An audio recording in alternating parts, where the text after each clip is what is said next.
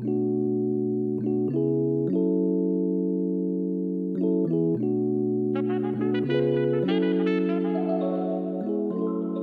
Finally, Ijumaa hii hapa. Uhali gani? Mambo vipi?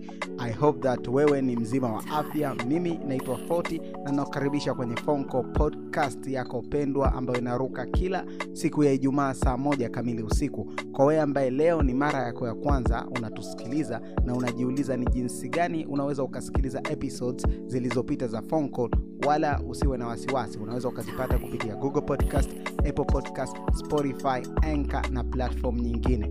Juzi na jana nimekuwa nikipokea maswali mengi kupitia DM na comments vile vile, watu wakiuliza ni jinsi gani unaweza ukadownload episodes za Fonko. Ni rahisi sana kwa watumiaji wa iPhone, unaingia kwenye App Store, una download application ya Apple Podcast, then baada ya hapo utaifungua na kusearch Fonko. Ukishaiona basi utaweza kupata uhuru wa kuweza kudownload hizo episodes ambazo unazitaka. Lakini kwa wewe ambao unatumia Android, unaweza ukadownload application ya Google Podcast, then baada ya hapo ukishai application ya Google Podcast uta search then utaweza kusikiliza na kudownload vile vile kupitia Google Podcast. Leo hii ni Fonko with wakazi. Ngoja nimpigie simu alafu tuweze kupiga mastori kibao.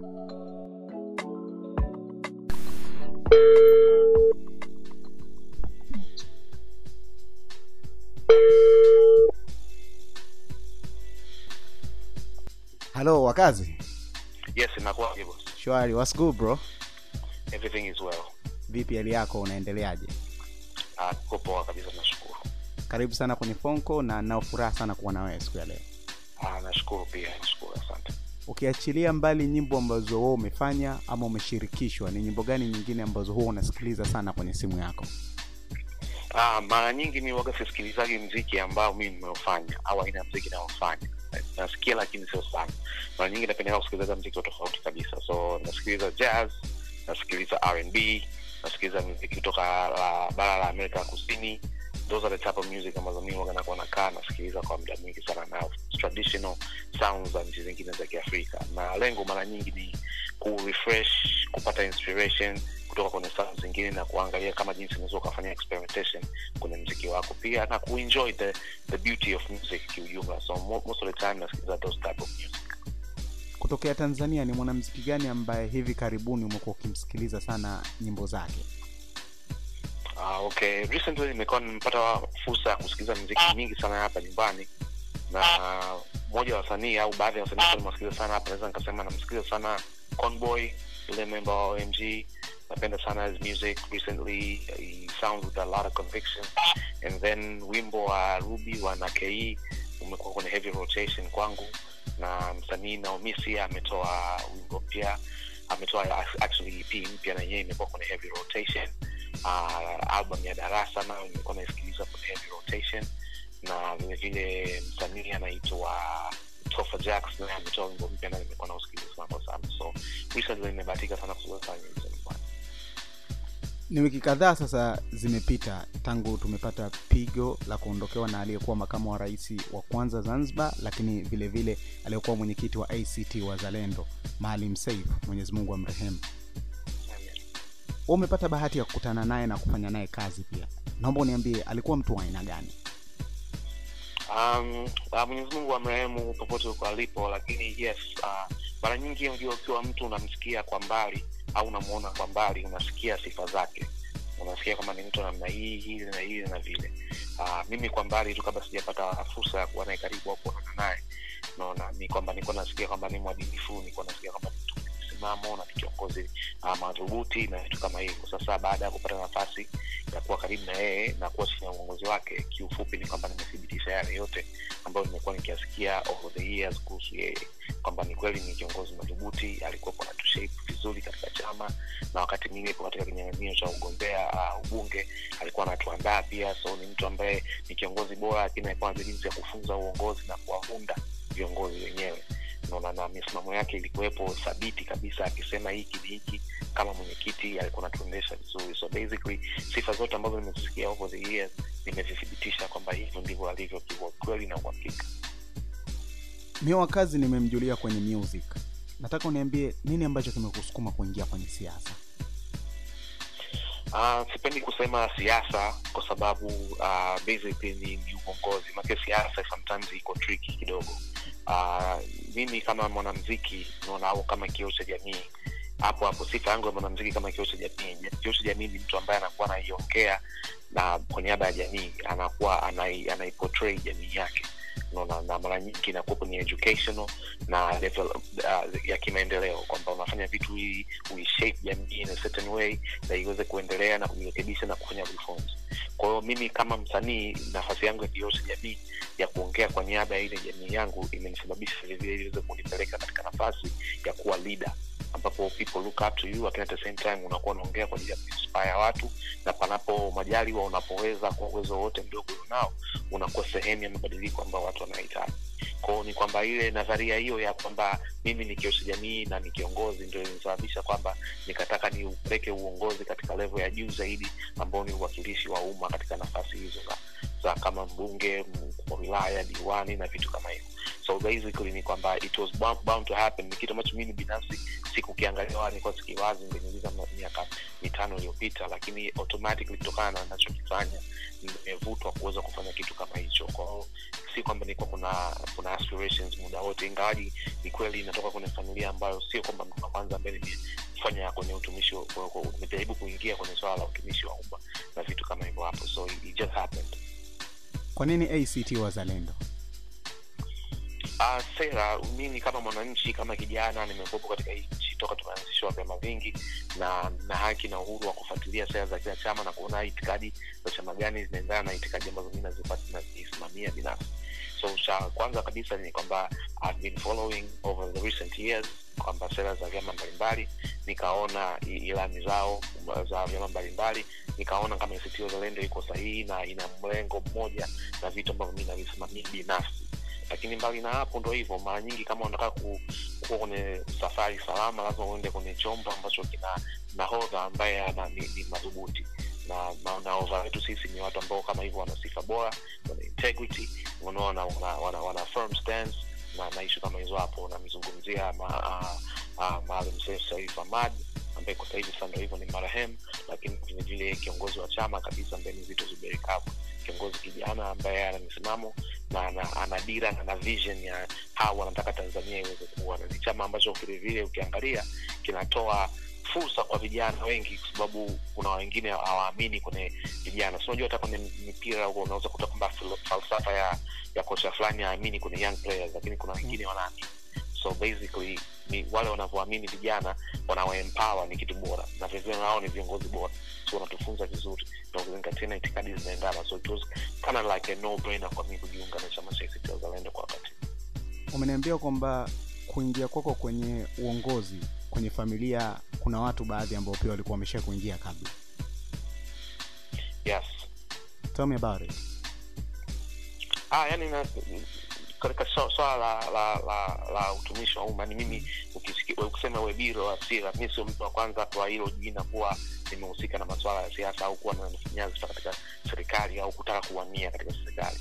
Na ndugu zangu dada zangu na binamu zangu nina kaka zangu kupitia vyama mbalimbali na vilevile nina baba zangu na majomba zangu ambao walishai kujaribu kugombania walishai kugombania wakapata na wengine hata wakawa na nafasi katika serikali kuu kwa kuwa mawaziri na vitu kama hivyo. So basically huwezi kusema kama mimi ni kitu kigeni kabisa huko kwenye swala la siasa au kwenye uwanja wa siasa.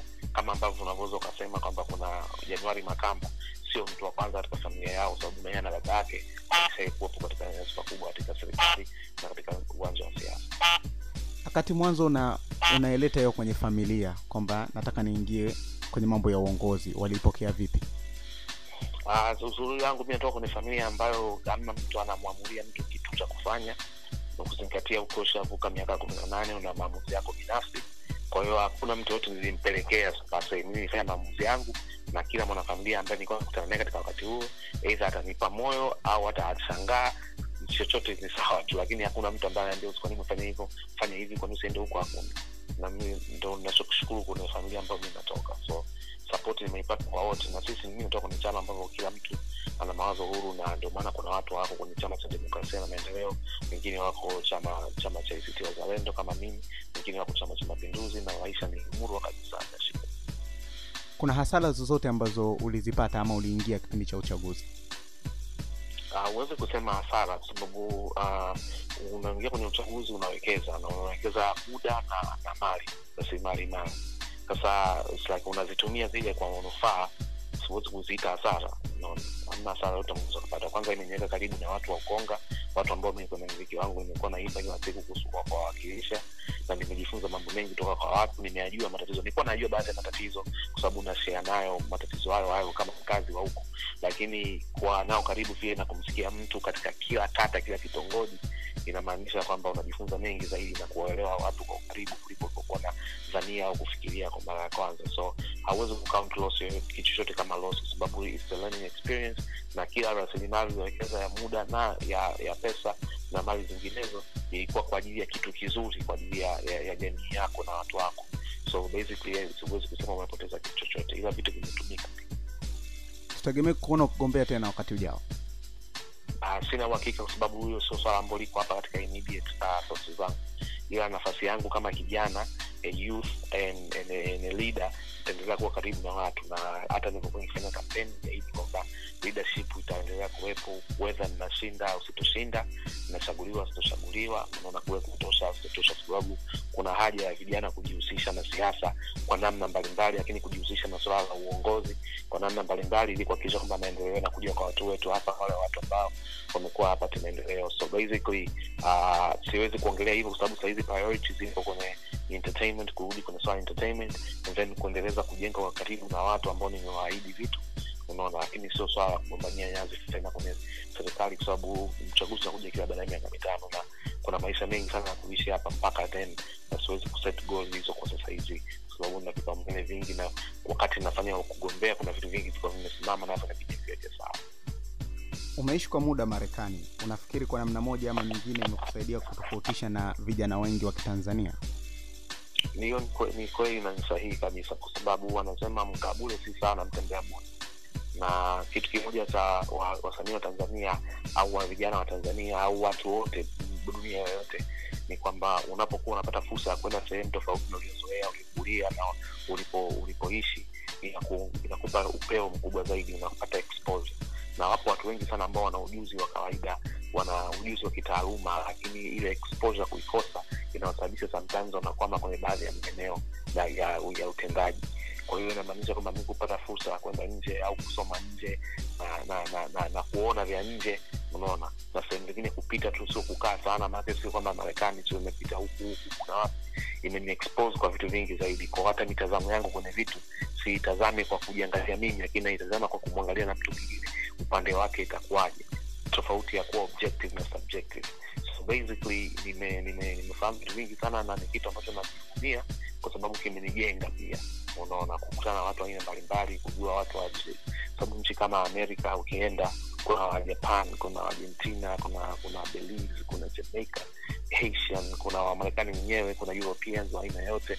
Alafu kuna watu weusi ambao ni wamarekani kwao ni black americans experience zao na zetu ni tofauti. So multicultural korean chinese unajifunza vitu vingi sana kuhusu culture za wengine. Then kuna culture ya marekani yenyewe. So vyote hivi vilisha vinakupanua vinakufunza vinakujuza na kusababisha kwamba hata ukirudi nyumbani kwenu unajua jinsi ya kukabiliana na watu mbalimbali kwa namna tofauti na kujua jinsi gani watu wa nchi fulani na wapi wapi na wapi waliweza kuapply kipi ambacho kikawapa manufaa au maendeleo na mabadiliko kwa haraka. So yes hiyo nafasi ya kuweza kuweza kufika nchi za nje hususan iwapo marekani imenijenga na kunisababisha hivi. Najua umesoma royola ndio nataka uniambie kipindi upo shule tukio gani la aibu ambao lilishai kutokea? Ambao kila kukumbuka unabaki unacheka kwamba da eh, ile ilikuwa. Uh, la aibu. Ah, sasa inategemea okay. Siwezi kusema la aibu. Mimi nilipokuwa shule actually i was very popular. I was a very popular kid. Sema yes kwa mfano kuna kipindi mwalimu wetu wa chemistry anaitwa alikuwa anaitwa mwalimu mkandawile. Mkandawile alikuwa na he believed in me so much kwamba I'm very bright lakini mi nilikuwa mtundu and then by then mi nawaza tukwenda marekani wala hata sisomi so alikuwa anasikitika na mika darasani bwana huyu mtu ana akili is not studying anazingua sasa he, he found a way kwamba tukiwa tunafanya zile um, zilikuwa zinaitwa nini continuous test zile. Mm-hmm. uh, uh, uh, kila siku zile tukizifanya um, tuna yeye akana matokeo ya zile testi anayabandika kwenye board pale mbele ya shule. Unaona ile ile board ya, ya vitu vyote vya shuleni. So akawa anaweka yale matokeo pale so that ukiwa umefeli anahisi itakupa aibu kuonekana kwamba una akili na shule nzima itakujua kwamba unafanya vibaya. So he believed he, he that something ya kuweza ku, ku, ku, ku motivate mtu ukazana. Na sikuwa peke yangu kuna wengine ambao alikuwa nawaamini alikuwa anacheza so basically he started doing that I expect results from that. Unaona lakini sasa kwa mimi i was already too popular and then o level nilikuwa nishasoma pale and had got better results. Uh, very good results because kind of like people you amefeli test lakini si kwamba ni mjinga unaona? And then it's like i- i- ile- ilikuwa inakuwa kidogo ya aibu kwa sababu unatoka from five jishua na halad girls labda wako from three from four and then it's mm. like wakipita baitu wenyewe kumbe alina akili. So kind of like embarrassing a little bit lakini kwa mimi i was too popular because i was playing basketball i was rapping na nini alafu na vitu vitu vingine nilikuwa nafahamika. So it's kind of like it was embarrassing lakini nilikuwa na- na brush off a little bit unaona? Lakini yeah that one is, is a little bit embarrassing lakini most of the time my, my high school was actually very good. Nataka tumzungumzie langa. Mwenyezi mungu amrehemu Yeah. pia. Yeah. Niambie kuhusu uhusiano wako wewe na yeye. Ah, mi na langa tulifahamiana hapo hapo shuleni loyola pia kwa sababu um, um, yeye mimi one of my best friend uh, uh, till today anaitwa bia naona na bia na langa they grew up uh, on the same neighborhood they were staying in the same neighborhood. Uh, bia langa babu wa kitaa eh, walikuwa wanakaa kwenye neighborhood moja mikocheni regent estate so uh, kabla langa ajaja shule uh, loyola uh, bia alikuwa ananiambia bana there's this kid some sick kipekee tulikuwa tunapenda sana Wu-Tang. Na akaniambia bana there's this kid man mtaani yuko vizuri, anachana sana. Yani zamani kupo kuchana ni mistari ya wasanii wa Marekani so anaichana mingi na ya utofauti ndio mkali. So yeye akaambiwa kuna dogo anachana sababu siku ambayo anafanya za Wu-Tang na yeye Langa alikuwa anapenda za Wu-Tang so akasema anachana akaniambia bana yeye dogo anakuja Loyola anakuja so finally he came. So one thing I, I, I realized kwa sababu mimi nilikuwa nimempita darasa mawili si moja so akawa na uh, ana mature mind at a very young age. Yani came there akawa introduced became friends we started rapping na kuchill lakini he was very mature uh, beyond his, age. Hicho ndio kitu ambacho cha kwanza nilikiona. He was very bright open minded so ilikuwa namsababisha most of the time yani he could relate na watu waliozidi umri yani ile akablend nao vizuri zaidi. So i would say he was a genius he was a great kid uh, a great person and a, a great artist, so to speak, based on the few works he was able to release before his untimely demise. So that's basically what I would say about him. Alikuwa na msimamo sana, yani alikuwa na question, you know, udadisi, mtu mdadisi. So he would question a lot of things na nini, and through udadisi ndo you could always improve and get better. Na mshindani sana. Na I remember one time tulikuwa kuna concert shule, so before concert kubwa tulikuwa kuna zile warm up ambazo mnakuwa mnafanya nini. So it's like we will rapping tuna pass the mic. Lakini yeye he was competing. Wakati sisi tulikuwa naona bah we just want cool we just rapping so he was hard. So if if if mmoja wenu akipata makofi mengi kuliko mwingine ana mind. I'm supposed to be the one shining. And I remember siku hiyo tumekubaliana tunaenda kuperform kwa sababu ni concert leo. Kama ute pamoja tumefika pale akatugeuka akaanza kudis kila mtu. So was very competitive so to speak but yeah, yeah very great very great person tasnia inakosa nini sasa kuondokewa na legend kama huyo? Uh, I mean, it's like just well, not realizing, uh, not not knowing what potential yake ingekuwa na ingefika wapi, kwa sababu angalia sisi tuna um, sema Biggie and Tupac they are the greatest of all time wanasema Biggie is the greatest rapper of all time lakini he has a limited catalog. Na unapokuwa unapata wasanii ambao wana longevity beyond 20 years na kwa sababu bigi bigi had 3 year ametoka mwaka 94 mwaka 97 akafariki. Lakini mtu kama Lil Wayne ambaye ameanza kurapa miaka kumi na tano si kumi na nne mpaka sasa hizi he has 20 22 years in the game. Unaona si 24 It's like catalog yake ni kubwa sana. Inakuwa ngumu kusema kwamba Lil Wayne uh, sio the greatest of all time. Ukasema bigi tu na, na ile limited catalog sababu longevity inamuumiza. So kuna baadhi ya watu kama langa kama mangwea unaona kama hivyo cp ametotoka naye unaona. Biro buya ambaye alikuwa alikuwa unit Yaani watu tumewapoteza wengi sana ambao maybe wangekuwepo tunge see their full potential. And kweli wangekuwa legends wale waliosimikwa beyond the test of time. Lakini kuna watu ambao inaweza ukakuta legacy zao zikaenda na upepo just because they did have an opportunity to be here long enough kuweka impact isiotetereka isiobadilika na kuacha uh, kuacha nanii ya blueprint alama isiofutika basically so to speak. So we're missing that we are missing wisdom uh, we are missing an uh, uh, artist ambaye angeweza kuwa naye ni mfano bora kwa kwa upcoming artists look up to him na angekuwa anatoa wisdom because he was a person ambaye mi na yeye we would share a lot of things you would think I'm good, but he was as good as me, maybe better, who knows?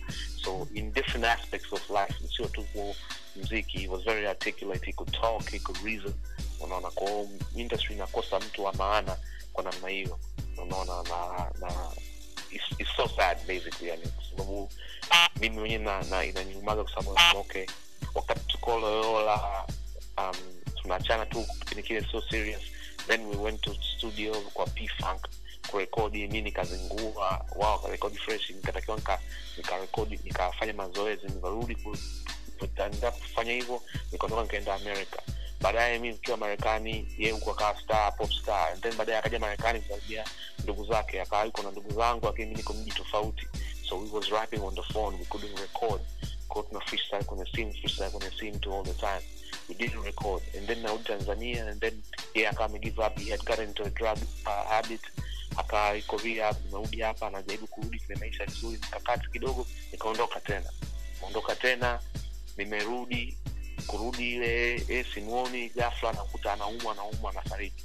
So hata mi naye na kuna kipindi nilivyorudi ko tukienda studio kwa lamaa na nakumbuka kuna one famous picture kama ushai kuiona niko mimi langa na Cindy Rose. Mhm. tukienda studio tunakuta kuna matangazo au amna umeme. Hii, ukiwa tukienda studio yeah, studio Mhm. huku kuna matangazo huku kuna amna umeme. So we failed to record officially pamoja toka kipindi hicho.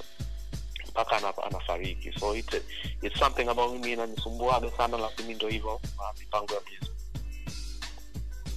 kwa uelewa wako wewe unadhani nini ambacho kinawasukuma wasanii wengi kuingia kwenye matumizi ya madawa ya kulevya ama kutumia vilevi kupitiliza? Um, na hilo tatizo si huwezi kuliweka hivyo kwamba linawapeleka wasanii wengi. Sio wasanii wengi ambao wanafanya hivyo. Na na vitu vinavyowapeleka wao ndo vinavyopeleka mtu mwingine yoyote. Yaani swala is this sisi ni kioo cha jamii. Jamii ikituangalia sisi inajiona yenyewe. So by the time unamuona sisi bidi wajione kupitia sanaa yetu. Lakini jamii ikiniangalia mimi sio sanaa ikiniangalia mimi ikakuta mimi ni drug addict that should tell you kwamba drug problem drug abuse ni tatizo kubwa kwenye jamii. Ikawa umenyelewa kwa sisi ni representation ya the, the actual jamii yenyewe. Na vitu vinavyompelekea mtu yoyote kuingia kwenye drugs ni vile vile msanii ni vile vinavyompelekea mtu mwingine yoyote no, iwe pia pressure unaona iwe stress ya maisha exposure katika mazingira hatarishi vitu vyote hivyo yani vina- vinampeleka iwe awe, katika namna hiyo. Na abuse yoyote iwe ndo hivyo kwanza kubi abuse before you become a, nani abuser. Naona or hivyo stress na nini na nini na vitu hivyo you looking for something to to to ku, ku block the pain ku block the nani the, the suffering that you're going through unatafuta kitu cha kujinanii hivyo. So basically that's what happens to everything. I don't want to say kwamba tu ni wasanii wengi wanaingia hivyo wana abuse na nini nini drug na wako na all that. Stress ziko kwa kila mtu jamii inavyokuwa stress and then kumbuka sisi hamna kitu kibaya kama pale ambapo tunavyofanya hii sanaa we become popular. Popularity is a bad drug kuliko hata hizo drugs tunazozitumia kwa sababu it's like you can become popular and then you don't have money in the pocket expectations zinaongezeka kwa familia marafiki wapenzi. So inakuweka wewe katika nafasi ambavyo you, you have to put on a fake smile a fake face no na a fake personality just to please other people while you're going through a lot of pain ambao huwezi kushare na mtu sababu all the time unani imagine wewe kama ni comedian alafu uh, your girlfriend is cheating on you unamfuma msichana wako ana cheat unatokea bonge la wakati alafu unaenda mjini hapo hapo unatakiwa uchekeshe. Unachekaje? Unaanzaje kucheka?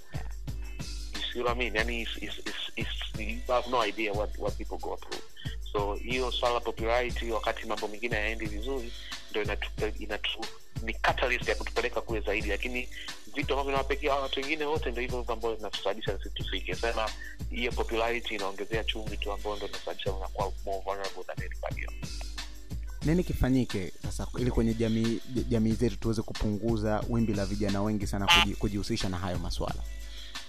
Ah, sasa ujue how do you become well, some people become addicts because first of all you are idle. You are idle unashinda kijiweni so bad influence- influences zinakuja ziko hapo watu wapate more, more ajira ziongezeke. Sababu when you're busy wanasema uh, idle mind is the devil's workshop. Unaona? So when you're just idle sitting there doing nothing unaona most of the time utakuwa tempted na hivyo vitu. So tupate ajira serikali ongeze ajira au watu binafsi biashara zithrive vijana wapate opportunity wawe empowered then kitu kingine we need to engage ourselves in sports there tujenge viwanja unaona tu, tu advertise sports michezo hivi vitu vyote. Na kwa sababu mi nikitoka shule kama sijaenda tuition basi niende nikajifanye mazoezi ya piano au nikafanya mazoezi ya saxophone nikajifanya mazoezi ya, ya kupiga gita au nitoke hapo nikacheze basketball nikacheze football unaona nikacheze tennis unaona badminton. Yani niwe na vitu cha kufanya ambavyo akinisababisha nikabaki niwe niko idle to all time and then of course the education about haya mambo watu wajifunze wajifunze waelewe athari zake. Kwa sababu vitu hivi tunakuwa tunawategemea watoto wajifunze mtaani baada ya kuwaambia nyumbani like ni ngumu kuanza kumwambia mtoto. Um, kwa mfano unakuta mzazi mwenye anavuta sigara alafu aanze kumwambia mtoto kapa acha hii. Sababu we learn from our idols and people ambao we look up to. So tabia zetu sisi zikianza kuwa ziko straight ndio inamaanisha kama nawao itakuwa hivyo. Lakini imagine people coming from broken homes inakuwa ngumu sana kwa wao kuweza kupata au kujifunza habit nzuri kutokana na kwamba mazingira yaliyowazungusha yaliyowazunguka sio mazingira yana, yana, that being a good kid yana promote uh, rich uh, and well natured lifestyle so to speak. Kuna ukweli wowote kwamba mziki wa bongo haulipi hapana. Uh, kujue kulipa maanaake nini? Kulipa baada ya kuwa kwamba umefanya kitu umefanya investment alafu umekiingiza sokoni alafu ujira unaopata ukijumlisha na kutoa matumizi unakuwa kwenye negative ukiwa kwenye positive ndio umelipa ikiwa kwenye negative haijalipa sasa huwezi kusema mziki wa bongo haulipi kwamba haulipi wewe. Lakini what have you done kwa kuexpect wenyewe ukulipe? That's another thing.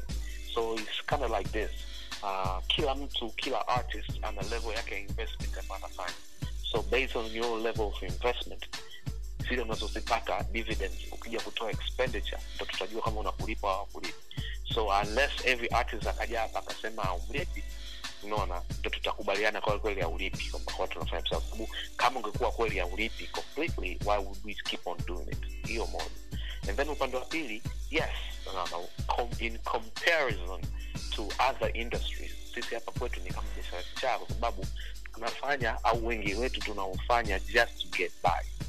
Unaona another day. Unaona lakini kuna wengine kweli wanatajirika wanafanya ventures za biashara wanafanya investment nyingine na vitu kama hivyo maisha yanabadilika completely kwa sababu kuna mifumo ambayo serikali zao zimewasaidia kuijenga and then biashara inavyofanya imesaidia kujenga ya kibiashara ya kusababisha sasa wao waweze kuwa pia na jamii. Sisi jamii yetu hapa ina kusikia tu lakini hako tayari kununua mziki then serikali bado hajatengeneza mazingira ya sisi kuweza kuwa na uh, level playing field ambayo ni wezeshi na rafiki. Kwa sababu remember it's a business unaona we have to pay taxes. Remember kuna vitu kama copyright infringement zinatokea so they have to fight to make sure wanatu wanatutengenezea mazingira kama hayo. Remember tunapofanya mikataba na watu ya kufanya ya kufanya matamasha na nini like kuna contract hapo so we need legal help. Kunatakiwa kuna kuna vitu kama union workers union nasema kama kima cha chini cha kuperform gig sababu sometimes mtu naitwa kuperform unaambia njoo jitangaze wakati wao wana sponsors and they making money. So yeah what we are making is not enough.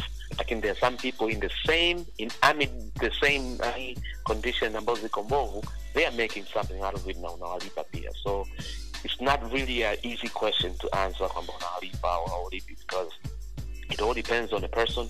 Sababu kama mtu ambaye anafanya mziki wa ngoma kwa ajili ya kufurahisha yani wewe huwezi kulalamika mziki wa bongo ulipi wakati you haven't even monetized your music. You have to monetize your music first and then not to see uh, uh, profit then ulalamike kwamba i've invested and i haven't seen anything.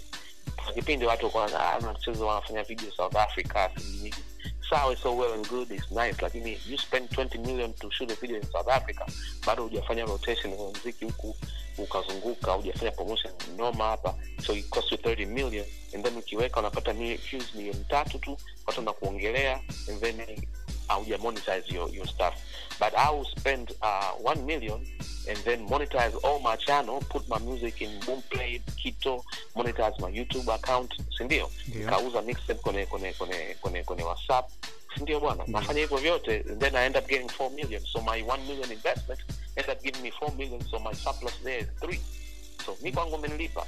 So kama na nakaa kwenye chumba cha laki moja ambao kodi ya mwaka ni inakuwa ni 1.2 katika 3 million profit nikilipa tu kodi hapo na niko vizuri kwa mwaka nina pango Yeah. you know, so wewe uliinvest milioni ishirini unapata milioni saba so una hasara milioni kumi na tatu. Yeah. then you have to look for another sponsor akupe milioni ishirini ukafanya sababu moja ya tatizo kubwa hapa mziki ndo hivyo tunafanya kwa kushindana wenyewe kwa wenyewe badala ya malengo ya kibiashara. Unaona kwamba ah, ile imebuma ngoni video ya milioni thelathini labda itobuma so you looking for another sponsor kuongezea tena hiyo nyingine uingie tena hasara milioni kumi kumi na tano. What's, what's that for sema I like that a lot wakazi kwamba unakuta muda mwingine mtu anaenda kushoot video ambao alikuwa na uwezo ya- kuishuti nchini kwake na ikawa vile vile kama ile ila anatumia expenses kubwa. exactly I mean ni ulimbo gani tunauita ni muda mrefu sasa hatuna tuzo za mziki tanzania. Unavyoona wewe kukosekana kwa tuzo hizi kuna athiri kiasi gani mziki wetu Ah, ni- ni kielelezo kutosha tu ya kwamba hii tunavyojitangaza kwamba mziki wetu umekuwa hujakuwa kweli. Kwa sababu nchi ambazo mziki umekuwa kuna multiple tuzo naona sasa nyie mnasema mziki wenu umekuwa wakati mnashinda kuwa hata na one tuzo event. So ni kielelezo tosha kwamba una mziki wetu huko backward unaenda backwards we, we fail to organize even one award event. Wakati kuna nchi nyingine uganda tu hapo for instance kuna hip hop awards yani ni nchi ndogo tu lakini kuna hip kuna do you expect sisi hapa nchi yetu tutachukuliwa serious kama wana unaona? Na mika mbona kenya wana kuna Khaligraph, si huku kuna nani kaspa sijui kuna aka kuna kuna huyu nani uganda sijui vyote hivyo. Kwa, kwa nini bongo mnachukulia poa? Kwa sababu inaonekana hamna kinachofanyika na swala so basically una one, one of the good thing kuhusu tuzo ni kwamba zinachochea uh, ushindani unaona alafu it's a way to appreciate music. Bahati mbaya sisi hapa kwamba tu- zimekuwa set up ku appreciate msanii. Sio kuappreciate mziki kuappreciate msanii. Ukitengeneza tuzo kujia ajili ya ku appreciate msanii ndo hapo wasanii wananuna. Sababu kuna msanii asipokuwa nominated ananuna. Akiwa nominated asiposhinda ananuna. Aji kwenye tuzo. Wakati we supposed to appreciate the music and not the artist. And that's how unakuza sasa tasnia sasa sisi tunafanya things for the wrong reason na vinakwama alafu tunabaki hatuna which tunaonekana jinsi gani zimekwama zaidi hapo. So basically we are affected in a big time mziki haukui unaona haujitangazi because through tuzo nakumbuka diamond platinum alishinda tuzo saba za kili the next week three two weeks hapo hapo akawa nominated kwa tuzo gani? Mtv sio ya marekani kitu kama MTV ya eh, eh, it's like it's not a joke. Duniani hapa hapa mtu ameshinda kategori saba. Dunia yoyote ile tuzo yoyote ya uhakika. Akishinda kategori saba the whole world will know. And all of a sudden utaanza kuitwa kila sehemu and that happened unaona? So ni vitu ambavyo vya msingi sana unaona. Sio kielelezo cha ubora wako wewe lakini kinaonyesha jinsi gani mziki umekuwa na it's a way ku appreciate music unaona? Unaona na kuongezea hadhi so that hata mafans wa uheshimu. Lakini sisi hata mashabiki wa uheshimu, mimi kipita tu kibimbe au kazi ule basi. Lakini three time nominated uh, uh, artist. Naheshimiwa nitaheshimiwa hata unapita hivi mtu sauti unaona? So it is what it is kiafrika afrika ukisema tuzungumzie nchi ambazo zinafanya vizuri kimziki utahitaja nigeria humu ndani. Unahisi kama bongo? Okay. Uh, yeah, I mean, Nigeria iko sawa iko sawa lakini tunaongelea kimziki as in yes nigeria unasema kwa sababu tukisema nchi tano yes nigeria yeah. Uh, nataka uniambie tuna nini cha kujifunza? Mziki wetu labda wa, wa bongo bongo tukiwa tunazungumzia labda bongo flavor. Tuna nini cha kujifunza kutoka kwa wanamziki wa kinigeria na jinsi wanavyoiendesha industry yao ya mziki? Ah, sasa uh, kwa mfano mtu kama mimi i would want to learn from nigeria. Ndio maana hata mlua nilisika ulivyosema vile sababu ghana inafanya vizuri naona na inafanya vizuri kwenye kuhakikisha wasanii wanalipwa uh, sawa mambo ya mirabaha haya royalties na nini copyright stuff yamekaa vizuri. Malawi copyright nazo zimekaa vizuri so earn something more. Unaona? And then south africa kuna structure. Unaona? South africa kuna structure na ndio maana unaona record label zote kubwa duniani zipo south africa. Unaona? Za afrika zimeweka kule makazi kule. Alafu kenya they appreciate music. Unaona? So if you really talented unaona? Na wana appreciate yani ile quality unaona. And then when it comes to nigeria it's, it's, ni kama mseto sasa. Nigeria kuna kwanza they know how to show off unaona.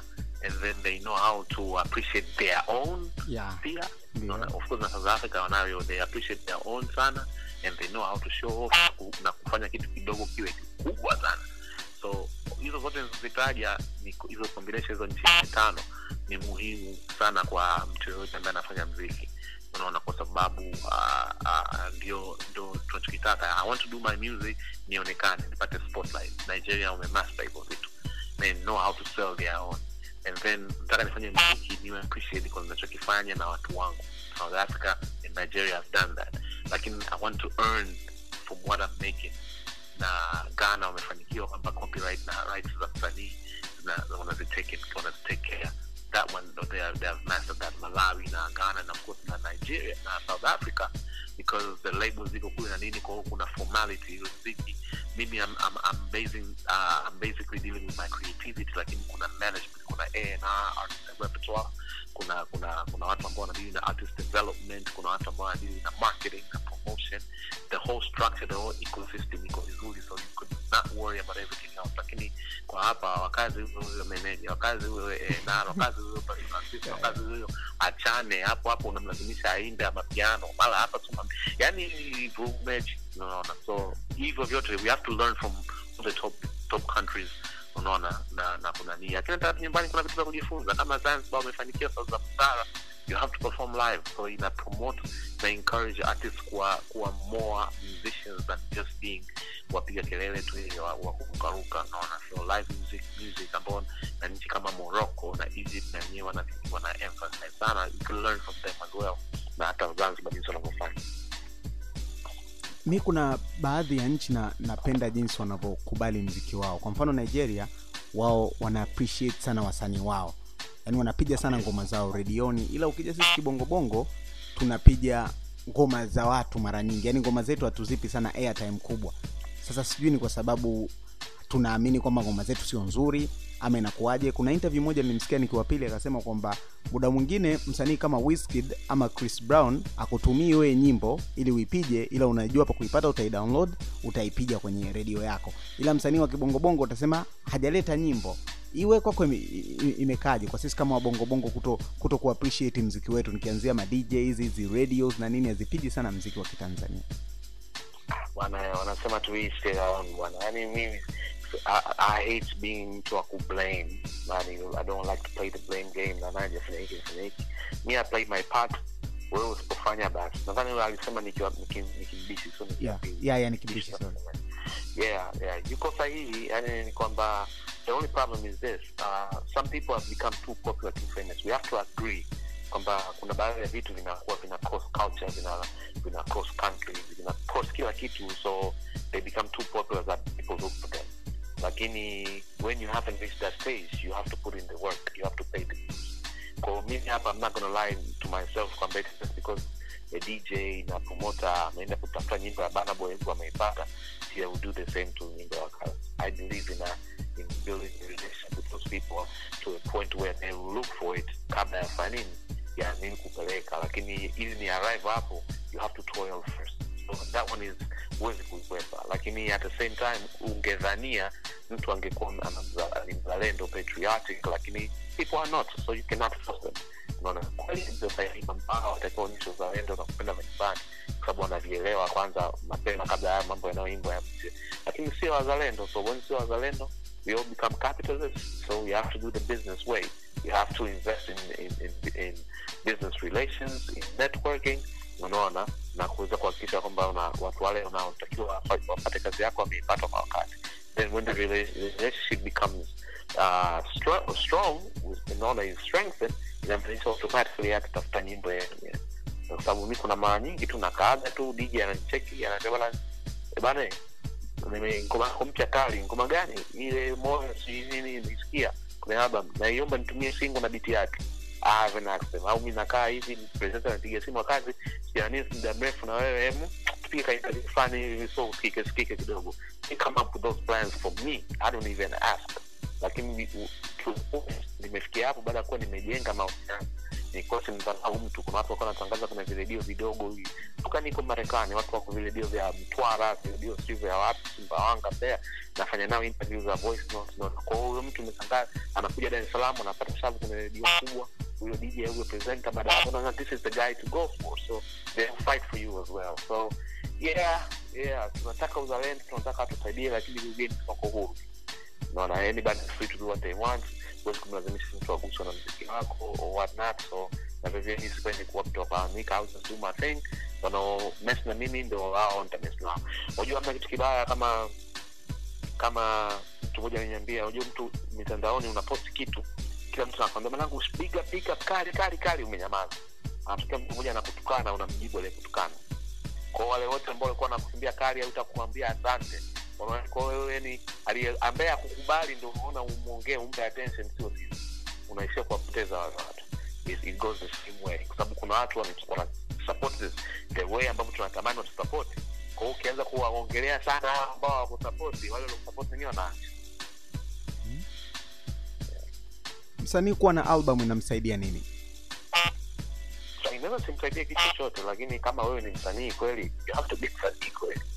Kuwa na album kuwa na mixtape kuwa ep hiyo ni catalog ya kusababisha wewe sio msanii. So unataka heshima unaona unataka longevity you have to be able to do these things ili uweze kuwa kuwa critically acclaimed. Na of course ni opportunity ya kupata pesa kwa sababu mziki wenyewe ndo hivyo you have to sell products kuwa msanii sio kwamba una jina tu ni msanii kwa instagram watu wana like. You have to be able to make money. The, primary product ya kiondoa wewe brand ni, the kama hizo music. So when you have products ambazo ni streamable ni downloadable inakuweka katika nafasi ya ku earn money from what you doing. Remember mi nilikuwa natoa mixtape na chekwa kwa sababu watu wanakaa mwaka mmoja anatoa single akihope ataitwa fiesta au hope ataitwa kilitua na nyimbo yake redioni mi nilikuwa natoa mixtape na nyimbo kumi na tano nyimbo ishirini. People buy this mixtape. So yeah, kosa ile fiesta basi hoi unaona wakati mimi nipate sikose, nipate nikose bado ninauza mixtape zangu. Nikiuza nakala mia katika kwa tano elfu na laki tano. Nikiuza um, nakala elfu moja na milioni tano. And I could still live you know, you see what I'm saying? So if you want to be an artist a serious artist a respected artist especially in a global market you have to have body of work. Hiyo ni sehemu ya kusababisha wewe ni msanii. Unataka uweze kuacha alama duniani ya kimziki you have to have kitu kinaitwa body of work. The eps the mixes the album. Hivyo vitu vipo. Unaona? So you have to be able to have a catalog. Baada ya catalog uweze kuwa na good performances. Unaona? Unapokuja live and then the, the, the brand has to have an image ambayo ni distinctive na inaeleweka. Sababu that way a brand inayoita kusababisha nini upate michongo ya endorsement za influencer na vinginevyo. So every aspect ina shughuli yake katika katika maisha au lifespan ya msanii na artistry yake. Albamu yako ya kisimani nataka nijua ulivyoitoa yale malengo ambayo ulikuwa umejiwekea kabla hujaitoa ulivyotoa uliweza kuyafikia? Yote nimefikia na baada ya kuitoa imenipa challenge na challenge zingine kwa sababu watu wana demand a lot more videos than I expected. So this is the actually great way to ask about it. Kesho kutwa inatimiza miaka mitatu toka imetoka lakini still feels like it's new I was able to sell uh, kuingia deals pre pre-release. I made money pre-release. Nilivyotoka I made downloads. Baada ya hapo nika nikaendelea kuuza mwenyewe through whatsapp na through email and then uh, nyimbo zenye chat and then nikapata opportunity perform. After performing me and perform show kubwa kama hizi fiesta nini ni mara mwisho nimeperform zonto live in die Zonto in die kuja G. Yeah. that was coming from me beginning perform Big brother nilikuwa na moto ule wa international that's how I got that show. After that hapo katikati sikuwahi kupata show za namna hiyo lakini nilipata hizo show nikafanya unaona and then ile show nilifanya live na nikafanya nyingine. A lot of endorsements nilipata kwa sababu since then I started working na watu kama Hennessy unaona. So it's like it me a lot of, it me a lot of opportunities lakini there's some new challenges because now I'm supposed to do a documentary kwa ajili ya album kuelezea the process kuelezea the meaning behind the lyrics na nini. Yani vitu vingi sana natakiwa nivifanye kuhusu hizo na hizo challenge mpya lakini zile nizojiwekea zote zimetimia zime, zime so to speak kwa kazi niambie majina yako kamili na sehemu uliozaliwa. Uh, majina naitwa webiro noel george bokore masato asira ingawa sahizi webiro wakazi wasira sababu wakazi wakazi ni jina ambayo nilitoa na utani na mama lakini government name as well. Na nimezaliwa dar es salaam tanzania hospitali ya bekani hapo ilala nataka nikutajie majina ya watumiaji wa twitter alafu ma, matatu kutokea twitter alafu matatu ya wasanii alafu taniambia neno lote moja. Nitaanza kwa wasanii. Diamond uh, hardworking um, competitive and um, innovative. Nicki Mbishi. Uh, uh, one of the greatest of all time in Tanzania music, uh, Tanzania hip hop, uh, Tanzania hip music industry. Uh, uh, very passionate and uh, very stubborn as well. Godzilla Godzilla. Uh, first of all, rest in peace, and uh, very charming, very loving, and very stubborn. kupitia twitter coco Uh, Coco is my twinny. Me and her tumezaliwa December 27. Very cool chick, very accommodating, and um, yeah, so I would say accommodating, very cool, and she's my twin. karondosi Uh, Karen Dorsey. Uh, uh, Carol, Carol, Carol. What do I say about Carol? Um, anajitolea, mtu ambaye anajitolea, very giving, uh, very innovative, na passionate, very passionate.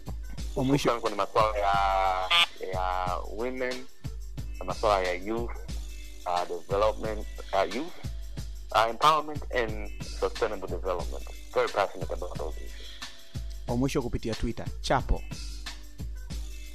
chapel um, i'm not close to uh, na, na jamaa. I'm not really close. I would say ana potential because cha kwanza katika watu wengi um, kufanya kila jambo lolote ni ile daring. I would say that. Daring na watu wengi sana ambao wanajua walishindwa kudea wakasababisha hata ambao hawajui wanafanya nini na wazidi kwenye kuacha mark au kuenda history so he is daring. He has potential to do a lot of things lakini sometimes i think he's too jumpy uh, and, and doesn't cross reference au anafanya vitu with a little biasness ambayo inamsababisha anaweza akakosa credibility kwenye certain level za za kufanya mambo.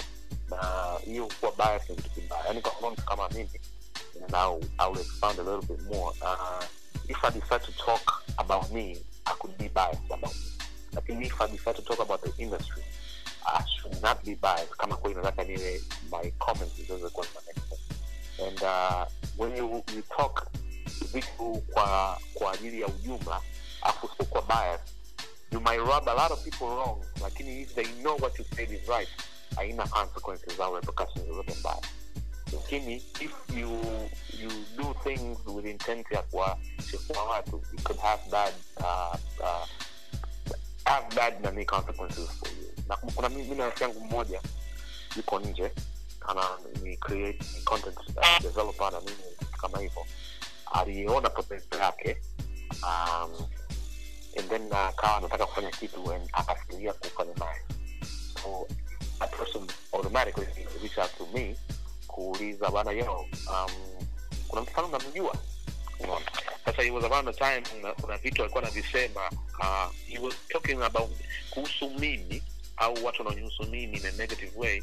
And me of course most of the time on twitter when i see somebody has potential i will correct you i will try to show you the better way or the right way. So uh, I, i was not feeling so happy about him with the way alikuwa anafanya so when i was asked about him i was like it was an opportunity for me kumharibia opportunity yeye. No. now sikuiharibu lakini i was also forthcoming sana. Oh the guy yeah he does this this this and this. Ana potential ya kufanya lakini ana bias. So sio kitu ambacho ambacho kama kweli unataka certain level ambayo mi najua yeye anaitaka na mi naitaka yule anaweza kakukosa but you can do potential nayo so nilimpa huyo mtu i don't know kama alimreach out baada ya hapo akafanya naye. Hiyo sani kama amefanya angeniambia lakini it was nafasi kama yeye angekuwa anafanya vizuri au asinge nichefua mimi uh, mimi ningeweza kumpalilia akaipata hiyo kazi mapema zaidi. Na most of the time waga hatujuagi kwenye mitandao sisi yote kiujuma mitandao not talking about him. Kiujuma sometimes you may rub people the wrong way without knowing kwa sababu watu wana relations zao. Nakumbuka mi mara ya kwanza nakuja. It's like unaenda peleka mziki redioni kwa mfano alafu ukafika we dogo na wimbo wako mzuri unakata kundi la watangazaji alafu unaanza ah wanasema mwanafa ya kuwezi wakati mtu unayemwambia amesoma darasa moja ya mwanafa sekondari hapa music director anasoma naye darasa moja. Au presenter ni roommate wake for five years before. So you there dissing a person huyu mtu ana relation gani na mtu so automatically unajibania we mwenyewe. So sometimes we have to be careful with how we nani lakini kama tunataka credibility tunataka kukua uh, lazima mtu ujue where do you get your information? Cite your sources uh, sources zako unazitoa wapi? Ziseme ni unaona? Jaribu kuwa una balance between huku na huku fanya cross reference na nini. Unaona? So that's basically it kwamba kwa kipindi kile ndio wana naye pia siko naye cause I don't know if kama bado namfollow au nilikuwa namfollow ever lakini simuoni sana kwenye manani yangu I'm a little bit too busy so but I wanted to talk to a little bit ku because inajenga zaidi na watu wengine in a similar aspect as well. Wakazi ulivyolelewa na wazazi wako unadhani ndo kumekufanya kuwa kijana ambaye wewe upo sasa hivi hapo? Sio tu wazazi wangu wamenilea ni kila kitu nilichopitia mimi katika maisha yangu ndo kinasababisha niwe hivi nilivyo. I'm a product of my environment na kwa bahati nzuri nimepitia environment nyingi tofauti kuanzia household my household ya nyumbani kwetu ilikuwepo diverse pia. Unaona kuna ndugu wa upande wa baba ndugu upande wa mama kuna ndugu kazi na madada nimeishi katika maeneo ambayo nimezungukwa na watu wa makabila mbalimbali majirani. Then nimesoma shule za huku nimesoma shule za kawaida za kati za juu. Then nimebahatika nimeishi dar es maeneo mbalimbali maeneo ya dar ya sunguni ya uswazi and then nimefanikiwa kwenda nchi za nje nchi za nje wenyewe nimekaa maeneo ya ya ukitajiri na kimaskini. So all that shule nilizosoma marafiki ninawajenga all that is what made me become me. So basically my parents na na na elders wa nyumbani kwangu they played a big role because I spent time with them. Lakini ni huko nilivyokuwa naenda kuchagama chagama mashuleni mitaani na nini na watu they made me. Okay wakazi nashukuru sana kwa muda wako na nimefurahi kufanya mahojiano nawe kuanzia mwanzo mpaka sasa hivi tunaelekea mwisho. Nataka uambie neno lolote la mwisho mashabiki zako na vijana wengine mtaani ambao wapo inspired na hichi kitu ambacho umekuwa ukifanya kwa muda wote tangu umeanza mpaka sasa hivi. Uh, I mean, basically, uh, thank you first of all for taking the time to reach out to me na kuongea mambo matatu. I know tumepiga tu story hivi kawaida, lakini hopefully when people get to hear this they could learn a thing or two kuhusu mimi, lakini kuhusu life na perspective tofauti unaweza wakazipata based kwenye mambo uliosikia mi nawe tukiadiscuss hapa. So big up to you for this. It's a great thing kuona richard kwa watu na kusikia hivi vitu and hopefully people will get something out of it. Lakini bali na hapo, mimi nawashukuru watu ambao they've been fans wa wakazi uh, toka amekuwa artist hadi now is just like a popular figure to some extent unaona kwamba now kwa wakazi politician you call him a youth uh, advocate uh, ukimwita activist ukimwita bado artist people know me for different things from now. So all those who've been following me and found me of interest kwa kufanya hivyo nawashukuru na na na na na nawaahidi nitaendelea kufanya zaidi ya hichi nilichofanya kilichosababisha ukavutiwa kutaka kunipata na kunijua na kunisikiliza. Na of course i have music coming out. Hopefully i'll be supporting younger artists kama ambavyo nimekuwa na ahidi lakini i have my own music that's coming out so people should be on the lookout new music new albums There's ssk is coming. Show yangu ya sauti za busara is going to be released as a live album so that's coming.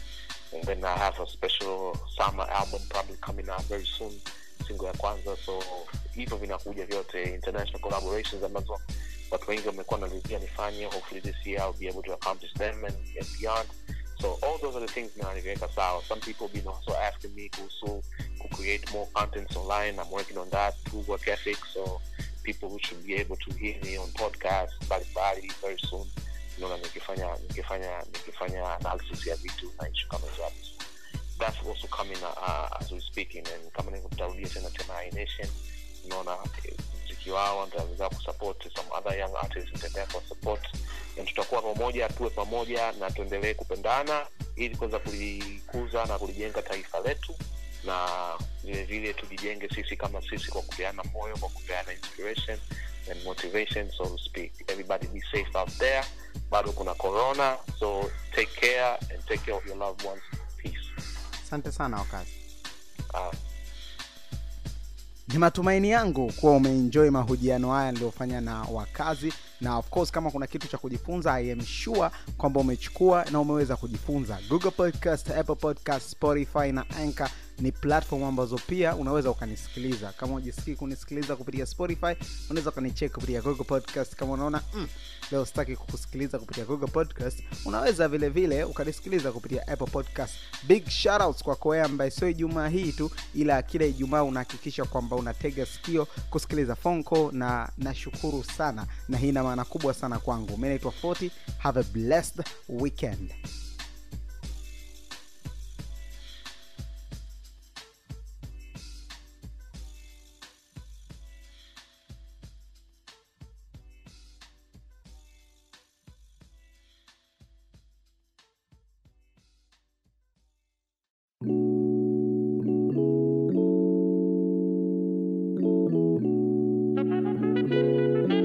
yo whats good? Mambo vipi? Mi naitwa 40 na karibu kwenye fonco podcast ambayo inasikika kila siku ya ijumaa ambapo mimi huwa nafanya mahojiano na watu tofauti tofauti kwa njia ya simu. Kama ndo mara yako ya kwanza una join in wala usiwe na wasiwasi upo sehemu sahihi kabisa. Vilevile vile kama hukubahatika sasa kusikiliza episodes zetu zilizopita unaweza ukazipata kupitia google podcast apple podcast spotify anchor na platform nyingine kibao. Leo hii nataka nimpigie mwalimu Joyce kiango mmoja ya walimu wa watoto ambaye ni maarufu sana kwenye mitandao ya kijamii kama instagram pamoja na twitter. Video zake zimekuwa zikienda viral sana kwenye mitandao hii. Kama hukubahatika kuiona basi unaweza ukaingia instagram ukasearch mwalimu jois kiango utaelewa ni kitu gani ambacho nakiongelea.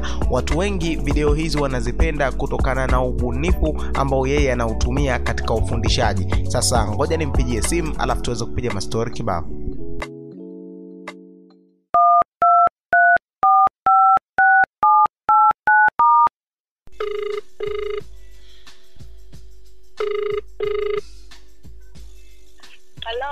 hello joyce mambo poa, habari? salama karibu sana kwenye fonko na ninafurahi sana kuwa na wewe siku ya leo Asante sana, na mimi nafurahi. mtandaoni tunaingia kwenye social medias lakini vile vile tunaweza tukaingia google kutafuta vitu tofauti tofauti nataka huu niambie mara yako ya mwisho unaingia google uliingia kufanya kitu gani Mimi mara mwisho nimeingia Google, nilikuwa naangalia picha za makapet. Uh, leo tulikuwa tuna semina na mwalimu mmoja hivi anatoka nje, alikuwa anatufundisha.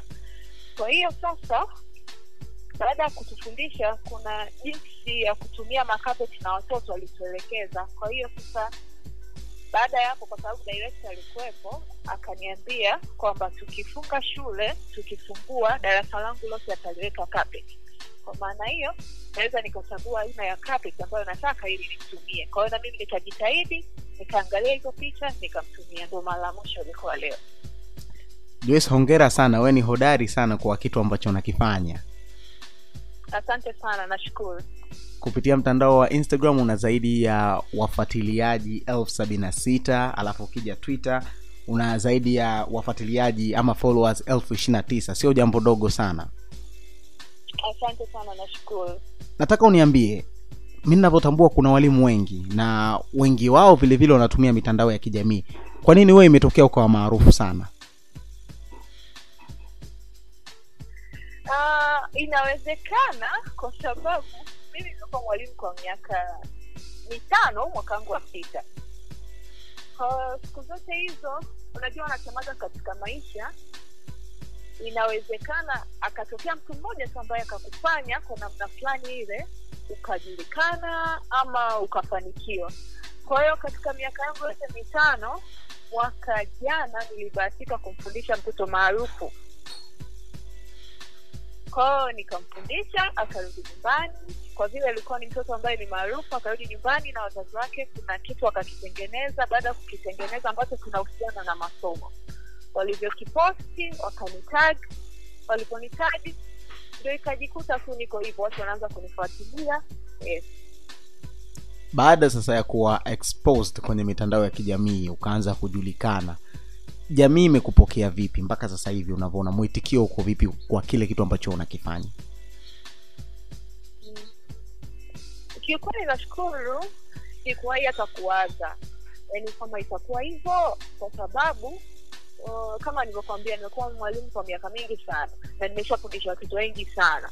Na vitu vyangu vya kuhusiana na walimu nilikuwa naviweka kipindi kirefu. Yaani nilikuwa nikifundisha mtoto najikuta na posti nikifundisha mtoto najikuta na posti. Kwa hiyo alivyotokea yeye akawa kama vile mtu ambaye alinisababisha watu wengine kujua kiukweli jamii lilipokea kwa kiasi ambacho nilisema aha kumbe nafanya kitu ambacho pia jamii wanakielewa na wanakipenda. Kwao nilifurahi kiukweli. Mtukio kwa jamii ulikuwa mzuri sana na watu walipokea na waka yani ilikuwa iko very positive kwa watu wote kiukweli. Kabla ya ile video ambayo alirekodi baba wa mtoto maizumo mm. Kabla hapo ulikuwa una utaratibu wa kuweka video zile ambazo unakuwa unawafundisha watoto au baada ya, kuya kuona jina limekuwa kubwa ukaona ngoja niitumie fursa hii.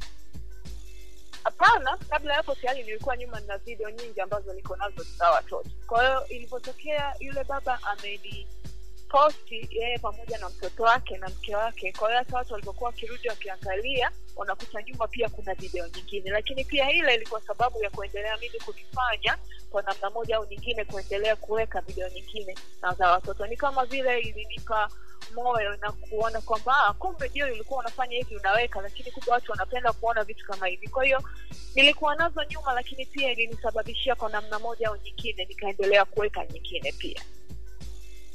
Kwenye jamii zetu sasa hivi kumekuwa kuna kasumba moja kwamba walimu ambao wanawafundisha hawa watoto wadogo hawajivunii kile kitu ambacho wanakifanya. Hata tukiwa nao kwenye jamii mtu hajivunii kusema mimi ni mwalimu ya labda anafundisha nasari ama kindergarten wanasema chekechea na vidudu na majina ambayo mengine ambayo mtaani wanayaita. Lakini wewe umeonekana mtu ambaye unajivunia kitu ambacho unakifanya haujifichi na unakifurahia. Uh, nikianza kwenye familia yetu wakati niko mdogo ndio mamangu mdogo mimi naitwa joy alikuwa mwalimu. Lakini pia hata mimi tangu zamani ukiniuliza kwamba unataka kuwa nani mimi nilikuwa napenda sana kuwa mwalimu. Uh, kwao ni kitu ambacho tangu zamani ilikuwa joy ukiwa mkubwa nataka kuwa nani? Mimi nataka kuwa mwalimu. Lakini sikuwahi kujua kama nitakuwa mwalimu wa watoto wadogo wakubwa ama wa namna gani. Kwahiyo nikajikuta tu mwisho wa siku ndo nimekuja kuwa mwalimu wa watoto. Lakini pia kuwa hivi na kujionyesha kwamba kwa nini nafanya hivi mimi nahisi kwamba ni kitu ambacho nakifanya.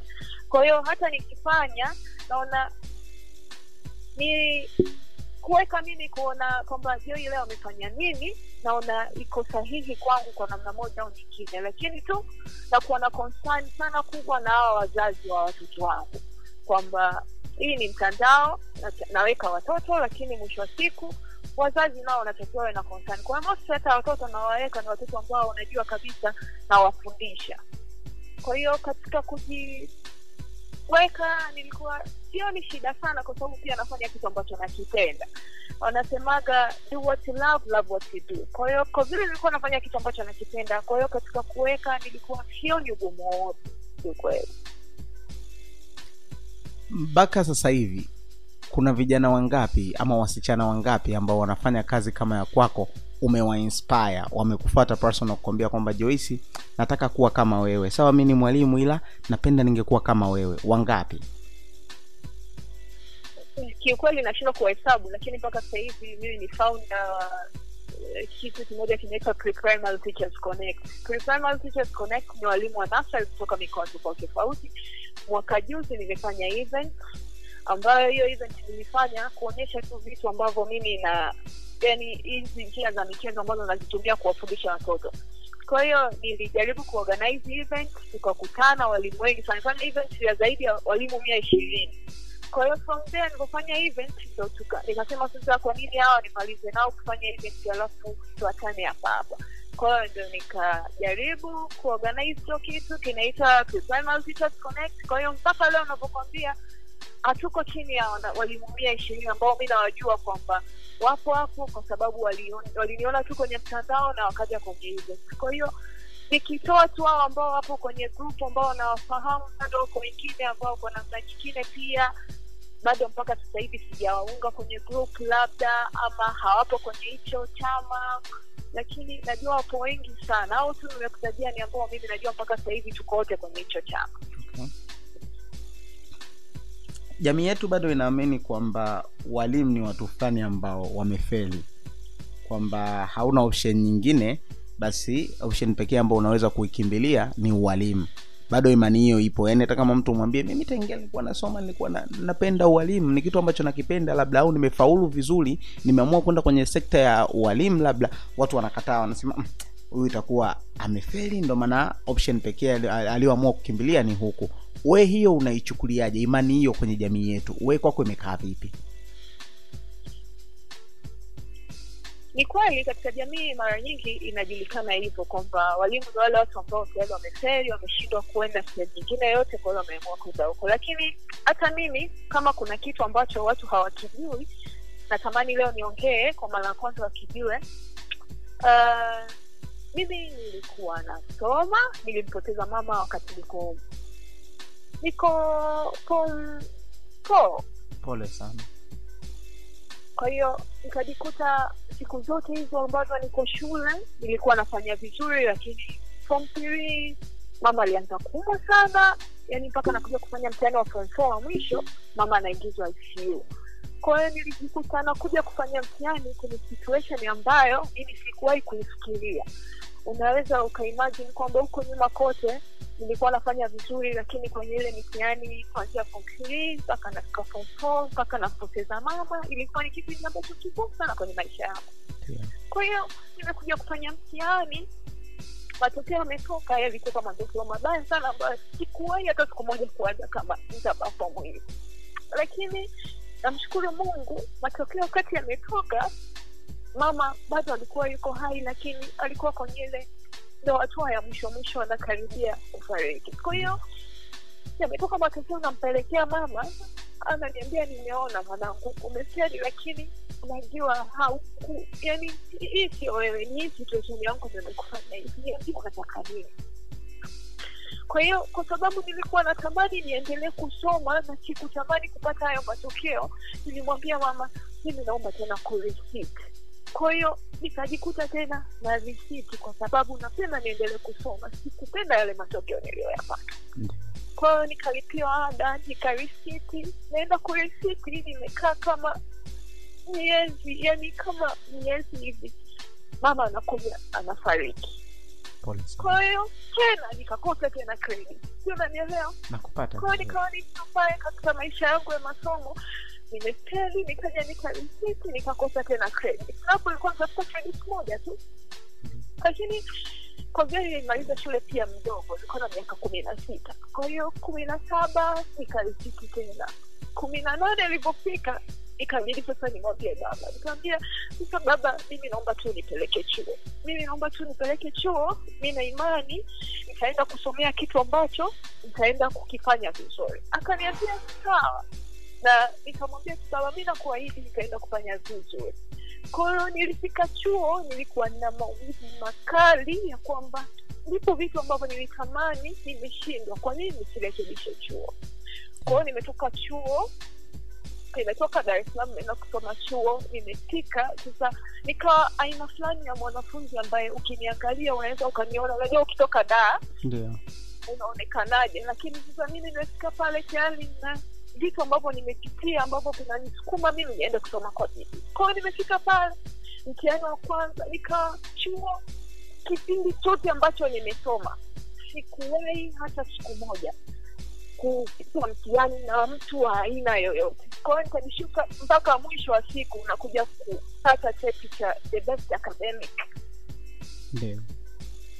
Nini the best academic student hiyo kipindi ambacho mi nilikuwa niko chuo okay. kwa hiyo mi nahisi ni ule ugumu ambao nilipitia ulinisukuma kufanya vizuri. Lakini pia sidhani kama kukeli ndio sababu ilinifanya mimi kuwa mwalimu. Kwa sababu tangu niko mdogo ilikuwa ukiniuliza unataka kuwa nani? Na kuwa mwalimu lakini kuna vitu ambavyo vilimsababisha nione mbona kama vile naona nimeshakosea huku nyuma? Lazima nitengeneze mazingira ambayo nitatengeneza vizuri ili nije kupatia huku mbele. Kwa hiyo kitu ambacho nilikuwa nimekibakiza ni kwenda kusoma chuo kwa bidii ili nifanye vizuri na mimi mtoto wa kike kwetu peke yangu. Kwa hiyo sasa ilikuwa nikimwangalia baba baba ile ananiangalia ananipenda unajua mtoto wa kike na baba. Ndio. Kwa hiyo naona kama vile nifanye nini ili nimfurahishe nifanye nini hata mama huku aliko anasema kwamba mwanangu ndio lakini ile ilikuwa bahati mbaya sasa hivi sasa anatakiwa afanye vizuri. Kwao ndo nikajikuta nimepata hiki kesi kwao nilifeli huko nyuma lakini kufeli kwangu hakukunifanya mimi niende ualimu lakini tangu nyuma nilikuwa napenda kuwa mwalimu Joyce. Joyce, pole sana. Mwenyezi Mungu amrehemu mama, lakini vile vile nashukuru kwa kuweza kuspeak out ili vijana wengine ambao pia wanapitia magumu waweze kujifunza. Naomba tuendelee kuongelea kidogo ili swala kama hautojali. mm. Uliweza kuheal vipi? Ili kuchukua muda gani mpaka kuweza kukubaliana na hali kwamba okay, nimempoteza mama na nabidi sasa hivi ni- ni- na amshua sure sasa hivi mama pote alipo she is proud of you mpaka hapo ambapo umefika. Ili kuchukua muda gani na, na ulitumia njia gani ili kuweza kuheal mpaka kukubaliana na hali? Ilinichukua muda mrefu mama alianza mama tangu niko form three. Kwa hiyo yote mpaka nimekuja. Alipokuja kufariki sasa kipindi ambacho mi narisiti tukaja sasa mpaka tukazika. Nikarudi sasa mwakani sasa ndo una, mwaka unaofuata itabidi niende chuo. Kwa hiyo nilipofika chuo hapo kuna kama miaka tangu ameanza ku, kuumwa yani mpaka kuja kuzika sasa ile kusema sasa mama nimemzika mwaka ulivyokata tena sugu natakiwa niende chuo. Hapo ikawa kama miaka miwili hivi bado nilikuwa najaribu kujitibu na kukubaliana na hali halisi tangu mama amefariki. Kwao nilivyoenda chuo nikajikuta sasa hapa inabidi nisahau yote. Ikisema nitaendelea kumbia ama kuendelea kuwaza mwisho wa siku hii kitu natakiwa nikubaliane nacho. Kwa kulikuwa kama miaka miwili mwaka mmoja na nusu ili nigaribu kujiweka sawa. Kwa sasa hivi vipi umeshakubaliana na hali huko sawa haikusumbui tena? Hii hali kuikubali lazima uikubali kwa sababu ni lazima itokee na mtu akishafariki hawezi kurudi. Inasumbua kuna saa natamani angekuwepo yani sio kuna saa kila saa unakuwa unatamani mzazi wako awepo lakini pia namshukuru mungu kwa kuwa anaendelea kunipigania anaendelea kunilinda lakini pia napata mapenzi mazuri kutoka kwa baba. Sio baba tu mimi nasemaga mi sina mama lakini mimi nakutana na wamama wengi sana wanaonipenda mimi mpaka kunifanya mtoto wao. Kwa hiyo inafika kipindi wanasemaga mama ni mama yani aliyekuzaa ni mama tu lakini nimeshakubaliana na hiyo hali na anaendelea kumwomba mungu mama aendelee kupumzika kwa amani.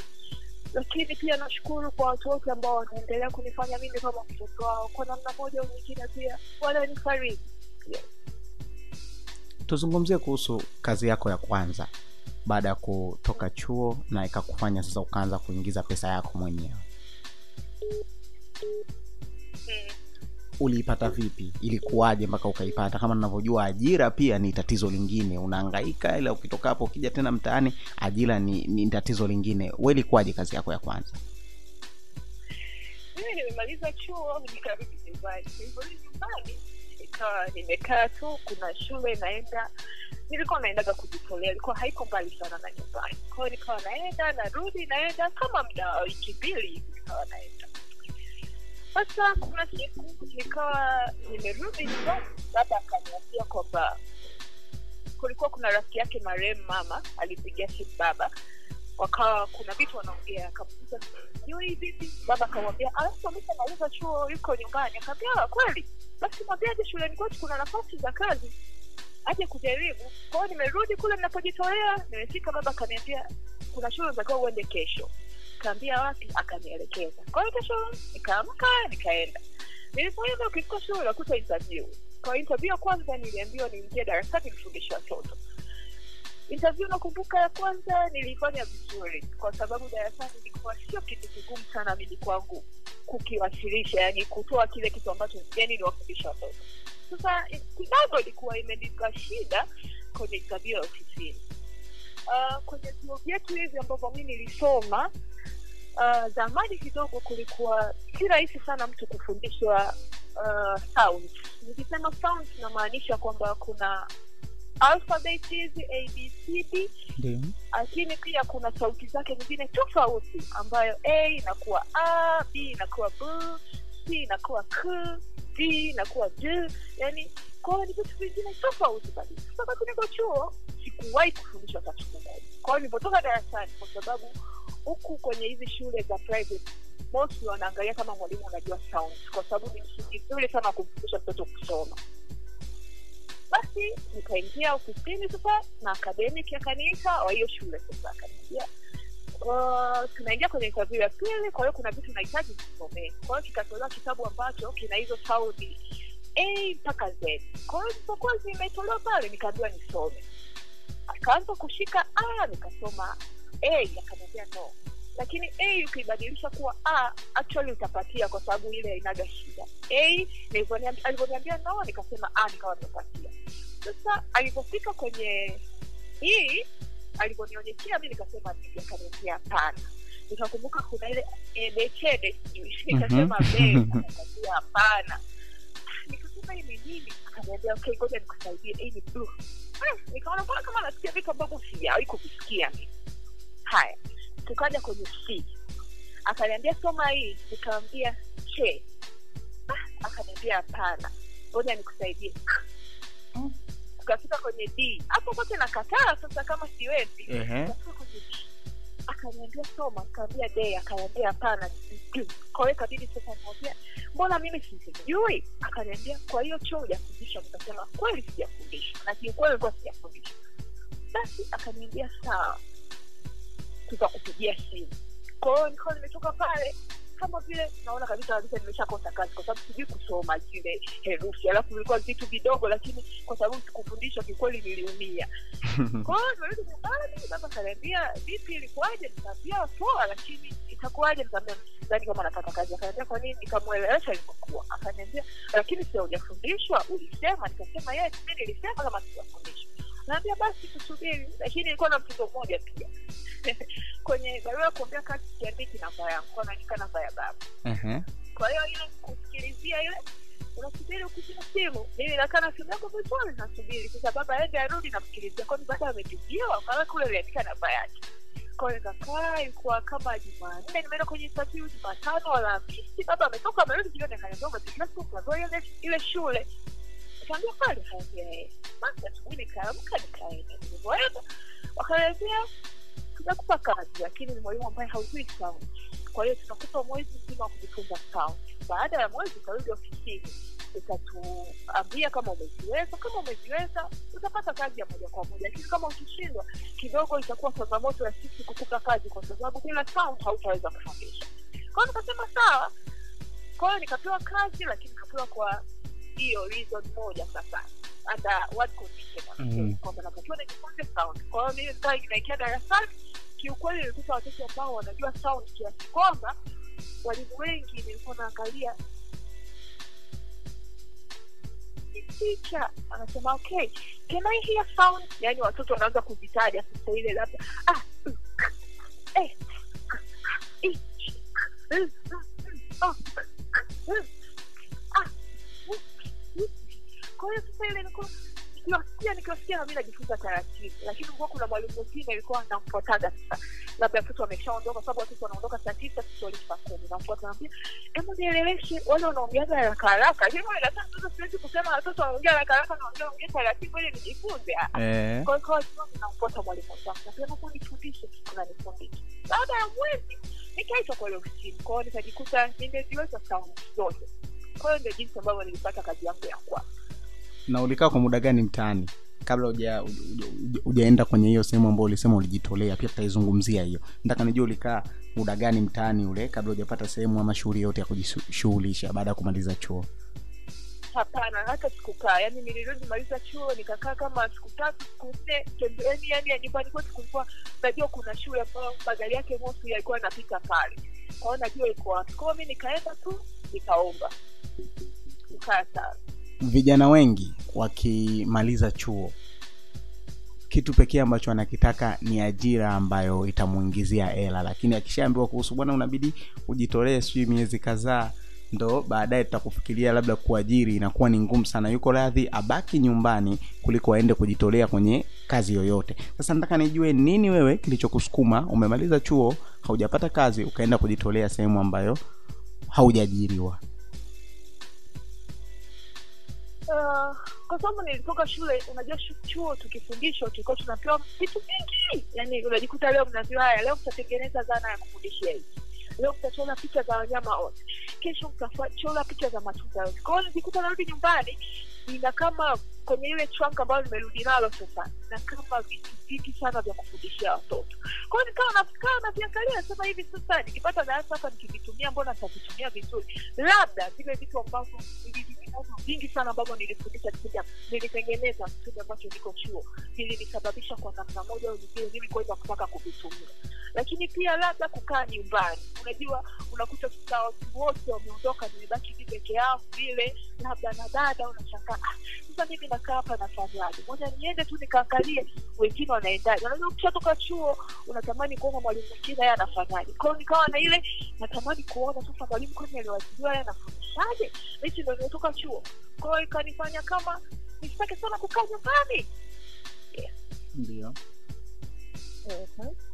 ubunifu ambao unaofanya kwenye ufundishaji wako unafanya watu wanakupenda zaidi. Ukiachilia mbali ile video ambayo ili- ili- ilitoka ya yule mtoto wa mtu maarufu mchekeshaji namzungumzia maizumo lakini ule ubunifu ambao unaofanya unachukua nyimbo unazibadilisha kwa njia ya kumfundisha mtoto. Ile nao umeitoa wapi? Uh, tukiwa tuko chuo tunafundishwa kuwa mbunifu.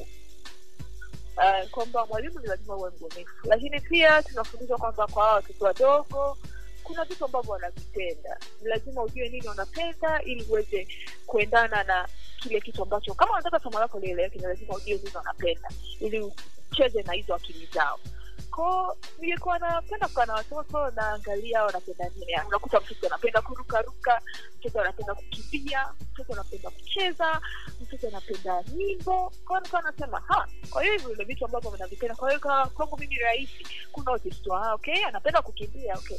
Sasa atakimbia lakini akikimbia atakuwa na hesabu. Akihesabu yeye nahisi tunacheza lakini mimi nakazia somo langu ambalo nimefundisha darasani labda kuhesabu. Aha anapenda kuimba.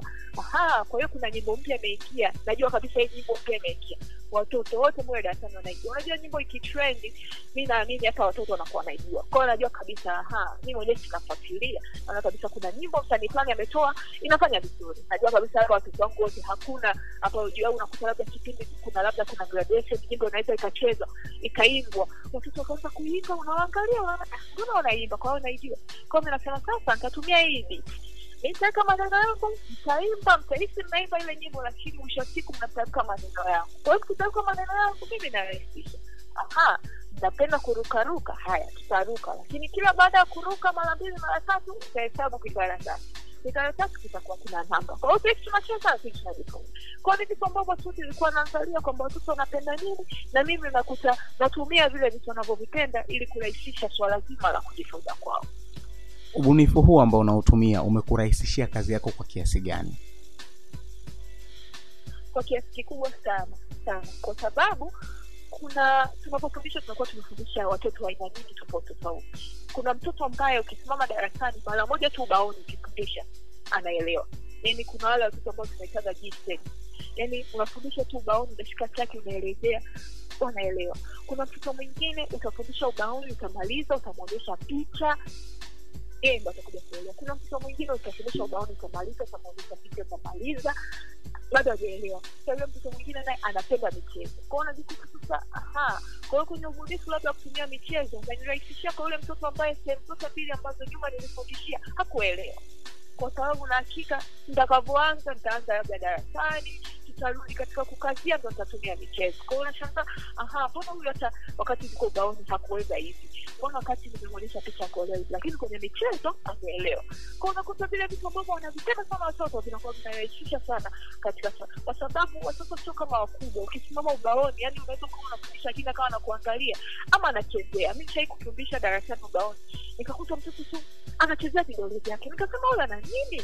Ikabidi nimsogelee. Kusogelea ameshika kichwa cha mdoli kidogo sana ambacho huwezi kama ana mdoli mkubwa. Ila ni kidogo sana. Kwa hiyo anafanya kama vile anakipapasa anashika nywele anashika mdomo. Kwa hiyo unashangaa tu anakuangalia lakini mbona mikono yake haijatulia? Kwao unakuta watoto unaweza ukasimama ubaoni ukaisia anakuangalia lakini hakuangalii. Lakini ukijaribu kuweka vitu ambavyo wanavipenda wote watakaa wanakuangalia. Kwao unakuta ni kitu ambacho kinanirahisishia sana katika kujifunza kwao. Umeongelea kuhusu mtoto ambaye unagundua kwamba ni bright. Sasa nataka nikupe case mbili alafu uniambie hizi huwa unazitatua vipi darasani kwako. Ukigundua mtoto ni bright nataka uniambie huwa unafanyaje ili kumsaidia hawe hivyo awe bright zaidi. Lakini katika kesi ya pili kuna wale watoto ambao wanakuaga wajeuli na wabishi. Wa- wa- waga una deal nao vipi darasani kwako? Kukutana na mtoto bright unamsaidia vipi aendelee ama azidi kuwa bright? Na kukutana na mtoto ambaye ni mjeuri tu unamsaidia vipi ili uweze kulitatua hilo tatizo lake la ujeuri aweze kuwa kama watoto wengine?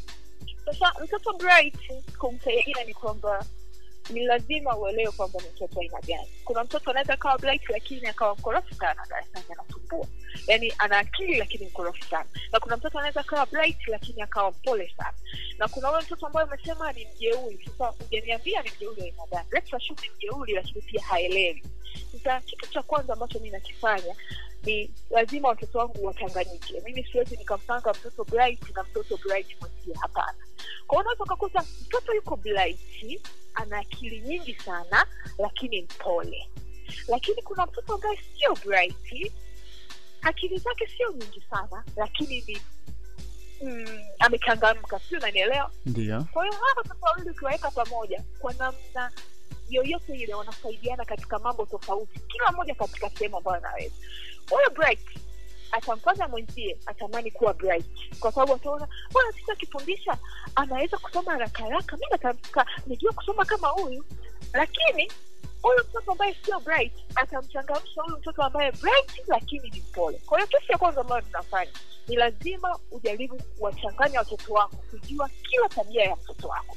Kwamba huyu koji akikaa na huyu hapa vitakaa sawa. Huyu akikaa na huyu watasaidiana kwa namna yote lakini pia mimi naamini wale watoto mpaka wanakuja darasani kwangu hawa watoto wote mimi ndiye kama rais sasa pale darasani. Watoto watafanya na wataishi kulingana na mimi ambavyo ninavyotaka. Je mimi kama mwalimu ninawekaje watoto wangu? Mimi kama mwalimu natamani watoto wangu waishije? Sasa unakuta darasani una sheria zako ambazo umeziweka.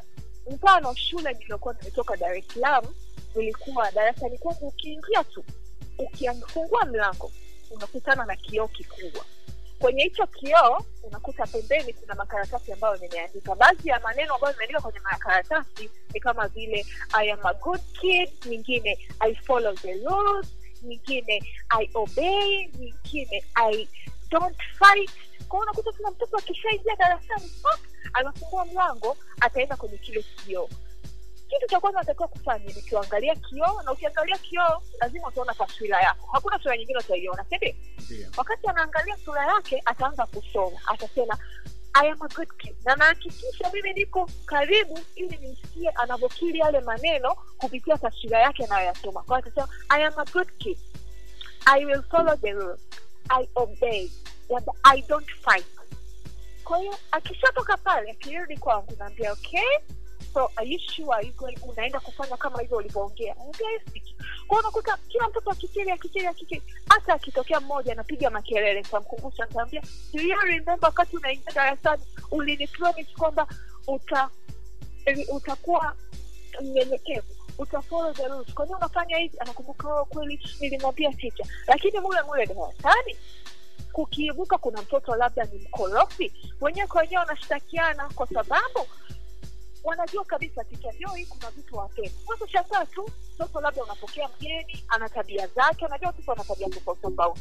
Lakini akija unashangaa tu ndani ya siku mbili siku tatu anaishi kulingana na jinsi alivyokuta mule ndani naishi kwa hiyo wenyewe kwa anabadilishana ticha joi huyu amefanya hivi. Akija mi naongea naye naongea usifanye hivi. Kwao unakuta wenyewe wanavyoshtakiana wanafundishana tabia. Lakini mimi kuna mikakati na sheria ambazo nimeziweka darasani kwangu ambazo mimi na watoto wangu tunaishi.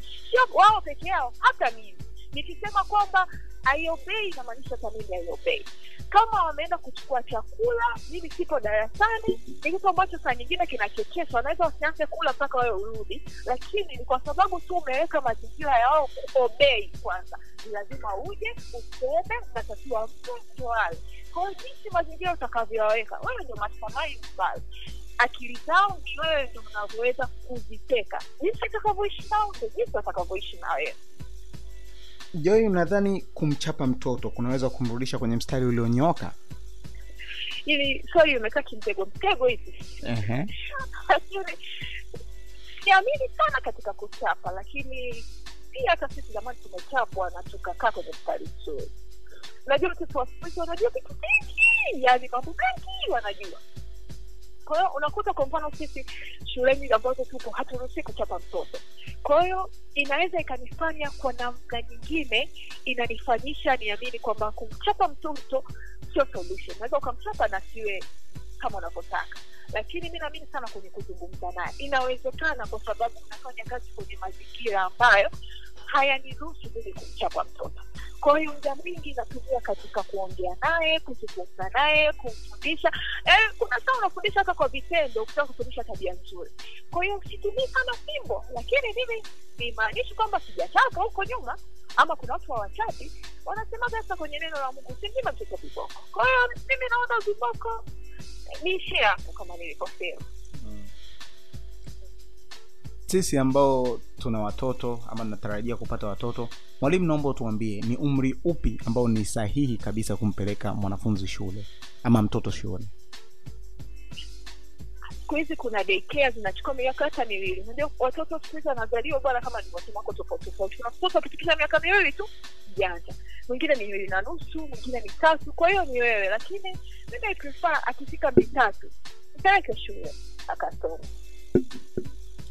Unadhani kitu gani ambacho kinawavutia watoto wengi sana kukupenda mwalimu Joy? uh, I always lower myself as a kid to catch up their interest. Mimi naweza kujishusha sana force. Yaani kama kuna kitu ambacho naweza kufanya na watoto ni kuwa kama wao. Mimi I can even sound like a kid. Yaani zile sauti zao za "Nika, sijui nini nini, yaani mimi najiweza. Mimi nikikuta mtoto wangu amekaa chini nakaa chini. Mimi nikikuta watoto wanacheza mchezo ambao sielewi nacheza nao mimi ni mtu, ambaye napenda sana kujua tabia za watoto. Nyingi sana. Kwa hiyo kupitia kujifunza kujua tabia zao najifunza pia kujua jinsi gani na namna gani naweza kuishi nao. Kwa hiyo mi nahisi kujishusha tu. Mimi mtoto akiniona sijajoi hanichukulii kama ticha ananichukulia kama rafiki yake kama mtu ambaye ikifika saa nne tutaenda kucheza wote kama mtu ambaye nikiweka mziki tutadansi wote kama mtu ambaye nikimwambia come story tuna story. Kwa hiyo mimi naamini ni ile kujishusha kwangu. Umezungumzia kuhusu wewe kujishusha mpaka kufikia levo ile ya kuwa kama mtoto maanake kuna communication nzuri kati yenu. Unadhani kwa uelewa wako kuna umuhimu gani wa kuwa na communication nzuri kati ya mtoto mdogo na mzazi wake itamfanya mtoto kuwa huru kuzungumza jambo lolote lile ambalo linatokea katika maisha yake. Unajua watoto wana vitu vingi sana wana mawazo mengi sana lakini wanakosa tu sehemu ambayo wanatamani kuyazungumza na watu kwa hiyo ukiwa na communication nzuri na mtoto wako hakika atakwambia vitu ambavyo hata wewe mwenyewe utastaajabu. Kwa sababu wataona yuko huru kwa sababu wataona yuko sehemu sahihi ambayo akizungumza atasikilizwa tukiacha kwamba mami hivi. Ah, ah.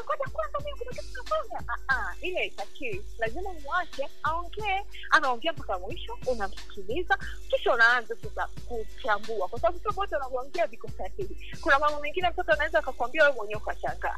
Kwa hiyo tuepuke sana kuwakatisha, tuepuke sana kukosa ule mda Hii communication itafanya mtoto awe huru sana na kukwambia vitu vingi sana, lakini pia inajenga upendo imara sana baina yako na mtoto wako. Yes. Tuzungumzie kuhusu unyanyasaji juu ya watoto wadogo. Ushawai kukutana nayo hii? Ah, hapana. Ah, kitu ambacho kinanisumbuaga sana katika kufundisha watoto ni sio unyanyasaji. Msaa sijawahi kutana na hizo kesi lakini hii kesi ya baba na mama kuwa wameachana lakini unakuta labda mtoto anaishi na baba peke yake au mtoto anaishi na mama peke yake kiukweli ukikuta wazazi ambao wametengana lakini wanashirikiana vizuri katika kulea watoto wapo na mungu awabariki. Lakini unakuta mosi huyu mtoto kwa namna fulani anaweza akawa anapata shida. Yaani kuna kama mashindano baina ya hawa. Wazazi inakuwa kuna kama vile mtoto kutokuelewa nani ni sahihi kwa sababu kila mmoja kwa na- kwa nafasi yake atataka kuonyesha kwa mtoto kwamba yeye ni mzuri zaidi. Kwa unakuta ni kesi ambayo siitendaji sana alafu pia darasani unakuta kuna muda stori zile labda za mimi baba yako jana alifanya hichi mama yako alifanya hichi hichi na hiki. sasa unakuta yule mtoto ambaye aidha anaishi na baba peke yake na mama peke yake unakuta kwenye hizo story unajikuta unaweza ukamwangalia mtu ukamwona yuko mnyonge ukajua kabisa huyu yuko mnyonge hapa kwa sababu kuna vitu fulani anapitia. Kwao ni jambo ambalo kidogo linanifanyaga niwe na simanzi kwa sababu kumtengeneza yule mtoto ili aje kuelewa kwamba hiyo situation ya kawaida si mimi peke yangu. Hapa ni lazima mzazi pia akae naye chini amtengeneze mtoto wake aone jambo la kawaida. Lakini atawezaje kuona kama kuna ushindani baina yao? Kwa hiyo ni kitu ambacho kidogo kinanipa mauzi ishawai kutokea hiyo kesi na ukaamua labda kumfata mzazi na kumweleza Eh, kesi nimeshakutana nazo nyingi na najaribu kuwaambia tu watakapokuwa wana ishu hakikishe tu hawamwathiri mtoto. Kwa sababu unakuta labda mtoto anasoma darasani anakaa na mama. Lakini baba anapenda sana mtoto wake awe strict kufanya kazi mfano anataka mtoto wake apafomu vizuri afanye vitu vizuri. Lakini once ukija ukizungumza na mama sasa unaona kabisa jinsi mama anavyomlea ni tofauti na baba. Sasa mama kidogo anakuwa anaona mtoto wake. Yani unajua kuna namna ambayo mwenyezi mungu amewabariki mama yetu, wanatupenda in yani unaona upendo mbona kama vile unaenda kuharibu. Sio kitu ambacho labda wanafeki hapana. Kitu automatic wamama wamepewa kwa watoto wao kwao sasa unajikuta huyu mtoto anaweza akaenda kukaa labda holiday yote ameenda kukaa kwa mama. Akirudi unaona kabisa kuna vitabia tabia ambavyo hakuwa nazo kipindi ambacho yuko na baba. Au holiday yote anaweza kukaa kwa baba. Akirudi kwa huku likizo unaona kabisa huyu mtoto mbona kuna vitabia ambavyo anavyo sahizi wakati iko na mama yake hakuwa navyo lakini sasa kwa kama mwalimu najaribu sasa kuongea nao wote kwa pamoja jinsi atakapokuja, ama mara nyingi pia unakutanaga kwenye kuchukua ripoti ama kwenye hizi graduation. Unajaribu kanao kuambia kwamba kuna hichi na hichi na hichi. Namshukuru mungu kwa namna fulani naweza nikawa nafanya kwa nafasi yangu wakawa wananielewa. Walimu ambao wanafundisha watoto wadogo ama walimu wa nasari hawapewi ile heshima wanayostahili katika jamii zetu. Sasa nataka uongee na jamii uambie mwalimu wa nasari ana mchango gani kwa watoto wetu kwenye jamii zetu? Uh, mi natamani wajue kwamba sisi ndio tunatengeneza msingi yani regardless mtoto atakuja kuwa nani huko mbele lakini msingi tunaanza sisi hapa huku sisi tunapokea mtoto ambaye hajui kitu chochote. Japokuwa wanasema mtoto ana kitu chake kichwani lakini tunashimu kwamba yule mtoto hajui kitu chochote na kwa hiyo ule msingi wa mtoto mzuri mpaka anafika la pili anafika la tatu anafika la nne alipitia huku chini kwetu huku tukamtengeneza tukakutengenezea akapokewa na mwalimu mwingine mwisho wa siku akaja kuwa mtu fulani katika jamii. Kwao mpaka anakuja kuwa mtu fulani katika jamii lazima jamii ielewe kwamba je huu msingi wa huyu mtu ulitoka wapi? Ulitoka huku chini kwa walimu huyu hakuzaliwa akafika tu akawa mtu sana kulikuwa kuna walimu ambao tulianza kumfundisha andika a andika duara andika mstari andika mkia haya hesabu hapa weka chukua jiwe moja chukua jiwe moja mpaka anakuja kufanya mahesabu makubwa mpaka anakuja kuwa mwasibu huko tayari kuna msingi ambao sisi walimu wa nasari huku wachekechea tulitengenezea kwao natamani jamii ijue kwamba tunatengeneza misingi ambayo inawafanya hawa watoto wajikuwa watoto wazuri huko juu baadaye mpaka sasa hivi umefundisha shule ngapi? Mpaka sasa hivi nafundisha shule mbili. Kwa hiyo miaka mitano nafundisha shule moja mwaka wangu wa sita au ndio nimekuja arusha. Umekuwa karibu na umekuwa ukitekeleza ukaribu kati yako wewe na watoto na shule ambayo umetoka na uhakika wengi tumekujulia kule na watoto vile vile wamekuzoea sana Wali, walipokea vipi? Watoto wewe kuhama kwenda shule nyingine na bado nawaka ulikuwa na communication na wazazi? Ni ngumu kiukweli hawezi yani nilikosa pia ile college ya kuweza kusimama ubaoni labda niwage watoto kwamba mi naondoka. Hapana kwa kweli sikuwezi. Inakuwa ngumu sana lakini nachoshukuru mi still bado na communication na wazazi wangu wa daa and tunafanya video call mimi na wanafunzi wangu ambao niliwafundishaga. And nikirudi da naonanaga nao kwa hiyo kidogo yani hawakujua hata kama. Yani unakuta sasa mzazi ndo amejua sasa anakupigia labda mtoto nyumbani sijui ajaja sijui ajaja sijui ajaja sasa kwa vile mtoto anakuwa hana simu anakuwa na, uh, haelewi hivi nakuwa sasa kuta labda mzazi anakuja na notice kwamba ha cha yeye hivi lakini mbona kama vile naona na wanafunzi wengine? Kwa hiyo sasa atampa mtoto naongee naye ah unakuta mtoto anakuambia sije umeondoka umeenda kwa watoto wengine. Kwa sababu unakuta mzazi ameshamuonyesha kwamba niko na watoto wengine. Kwa unakuta mtoto amekuwa anaumia lakini end of the time sipasi kuongea kitu chochote na ule mtoto zaidi ya kumdanganya. Kwa sababu naamini kabisa hakuna kitu nitachoongea naye yote atanielewa yani kwao unakuta tu ntarudi nikirudi da nitakuja kukuona. Na kweli nikirudi da najitahidi kuwaona ili wasifikiri kwamba kwa sababu moja kwa moja yeye kama sipendi ndio maana nimeondoka. Ko na communicate nao wazazi wangu na hata watoto wao naonanaga nao pia. Katika miaka yako mitano ya kazi ambayo unaifanya unaelekea ndo unaingia wasita eh? eh, wasita huu wasita huu kumbukumbu gani nzuri ambayo unaikumbuka kwenye kazi yako? Unajua umepitia vitu vingi sana ila ile kumbukumbu ambayo ukiikumbuka unaweza ukabaki mwenyewe unacheka. Eh, nakumbuka nilishai kuletea mtoto mmasai. Hajui kabisa kuongea kiswahili wala kiingereza. Afu mi nafundisha shule ambayo inatumia lugha ya kiingereza. Kwa hiyo ilikuwa nimeletea mtoto masai natakiwa nifanye mwakani je darasa la kwanza alafu ajui kiswahili afu ajui kiingereza kwa hiyo kawa nafundisha nafundisha yani kiswahili anakibahatisha. Lakini sasa tukirudi huku sasa ndime ah sasa nikawa nasema hii ndime ni nini? Lakini ndime kwa kimasai kumbe naye anasema amemaliza kwa sababu mwenzia akisema tisha finish ndio nakunyoshea daktari. Kwa hiyo naye anakuwa anaelewa kwa lugha ya picha. Kwa hiyo tisha ndime akinipa na naona huyu anasema hivi. Kwa hiyo nilimfundisha yule mtoto nilimfundisha kiasi kwamba alikuja kuwa kama sio wa pili wa kwenye mtihani wake wa mwisho wa kuingia darasa la kwanza. Na mpaka leo nazungumza na yule mtoto hajawai kutoka top five. Kitu ambacho nikikaa nikiangalia nasema eh, mbona kama ni memori nzuri? Yes ni kitu ambacho kiukweli nafurahi mpaka leo.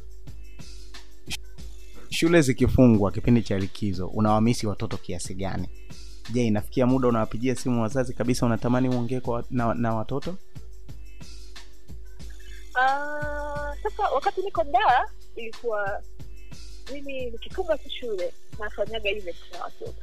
Naitaga Kids ni event ambao wanakuwa nakusanya watoto kutoka shule mbalimbali lakini wadogo ambao watakuja tutasoma lakini tutakuwa tuna tuna tunasoma kwa njia ya michezo. Yani nakuwa sishiki chaki ya polo na naamini kabisa watoto wameshasoma tuwamefunga shule. Kwa mi nakuja kuemphasize ambavyo wamesoma kwa kutumia michezo kwa hiyo nikiwa nafanya event kama hizo za watoto inakuwa si rahisi sana kuwakumbuka kwa sababu nakuta mostly ya watoto ambao pia nilikuwa nawafundisha wanakuja na nakutana pia na watoto wengine. Wengine sasa ikitokea kwa mfano sasa sijafanya sasa event sikutani na watoto pia hata manyumbani kwetu huku tunavyokaa tuna wadogo wadogo wadogo.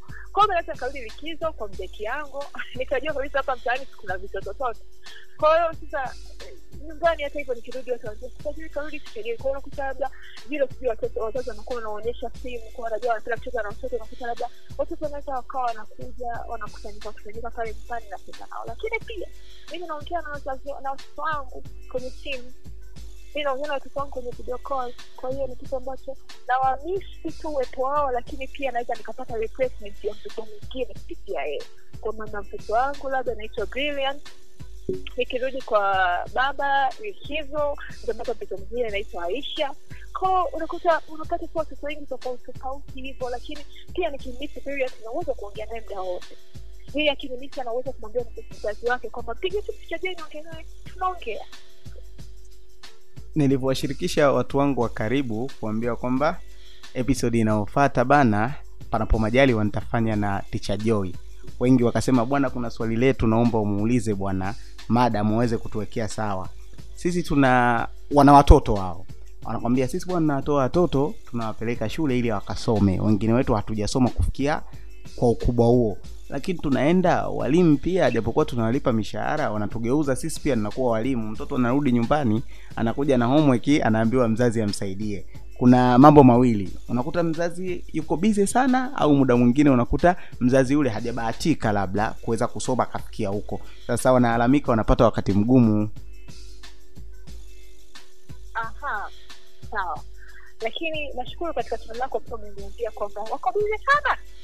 Kwa hiyo moja ya lengo la homework ni kwamba tunatamani pia kufanya kuwe uhusiano mzuri pia wa masomo baina ya mtoto na mzazi. Kwa sababu ya huo ubize tunaelewa kabisa wako bize lakini tunatamani kuwe kuna mahusiano mazuri. Inaweza ikawa pia moja ya malengo ya homework lakini pia wakati tunatoa homework unajua mimi nachofurahi ni kwamba wazazi unakuta hakubarikiwa sana kusoma lakini katamani mtoto wake asisome kama yeye. Naelewa hicho kitu ambacho nakizungumza lakini pia katika hiyo swala mimi naamini katika kutoa homework. Tujaribu kutoa homework ambazo itamfanya mtoto aende kukumbusha nini ambacho amejifunza darasani. Nikimaanisha kwamba leo nimefundisha darasani kujumlisha. Mtoto atarudi nyumbani na hesabu za kujumlisha. Akimwambia baba amsaidie akishindwa lakini mtoto wangu tayari ana idea ya kurudisha imekuwaji najua katika maswali kumi anaweza akapata matano matano labda akamshinda. Lakini baba hakutumia muda wake wote wa kumwelekeza mtoto. Imeshanielewa yaani mtoto hakurudi nyumbani na homework ambayo hakufundishwa kabisa. Yaani kiasi kwamba mtoto kafungua anaambia sitafanya homework. Anaambia baba siwezi kabisa. Ticha hakunifundisha hamna kitu naweza. Hapana. Tunatoa homework ambayo tayari tumeshaifundisha darasani. Kwa hiyo tukifika pale sisi tunatamani tu wewe uangalie usimamie mtoto. Unajua watoto na mambo mengi. Mimi niongelee sasa watoto ambao nawafundisha unaweza ukampa homework akaja kufanya homework wakati anakula. Kwao unaweza ukakuta kuna ile michuzi michuzi inaingia. Kuna ile ubwabwa unaingia. Akifunguka daftari asubuhi unakuja unasaisha unakuta labda ubwabwa umejambia au labda umejaradia madaftari au watoto tunawajaradia madaftari. Leo umejaradia kichwa limerudi lina mchuzi. Kwao kuna vitu ambavyo tunatamani wao wasimamie lakini sio kusimamia kama wao wanavyoelewa wawafundishe.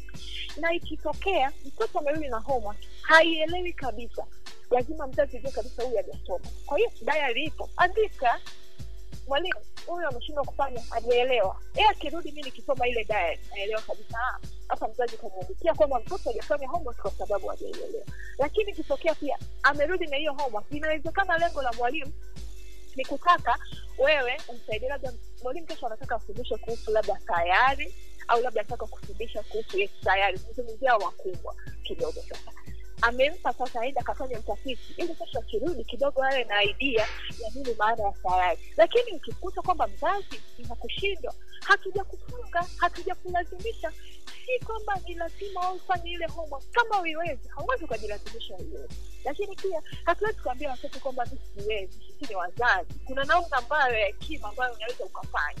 Unaweza kuandika tu kwenye diary mtoto ajadili nini? Alafu wewe ukatumia njia yako ya kumwambia mtoto labda afunike sasa ile daftari aweke kwenye begi wewe umeshaongea na mimi.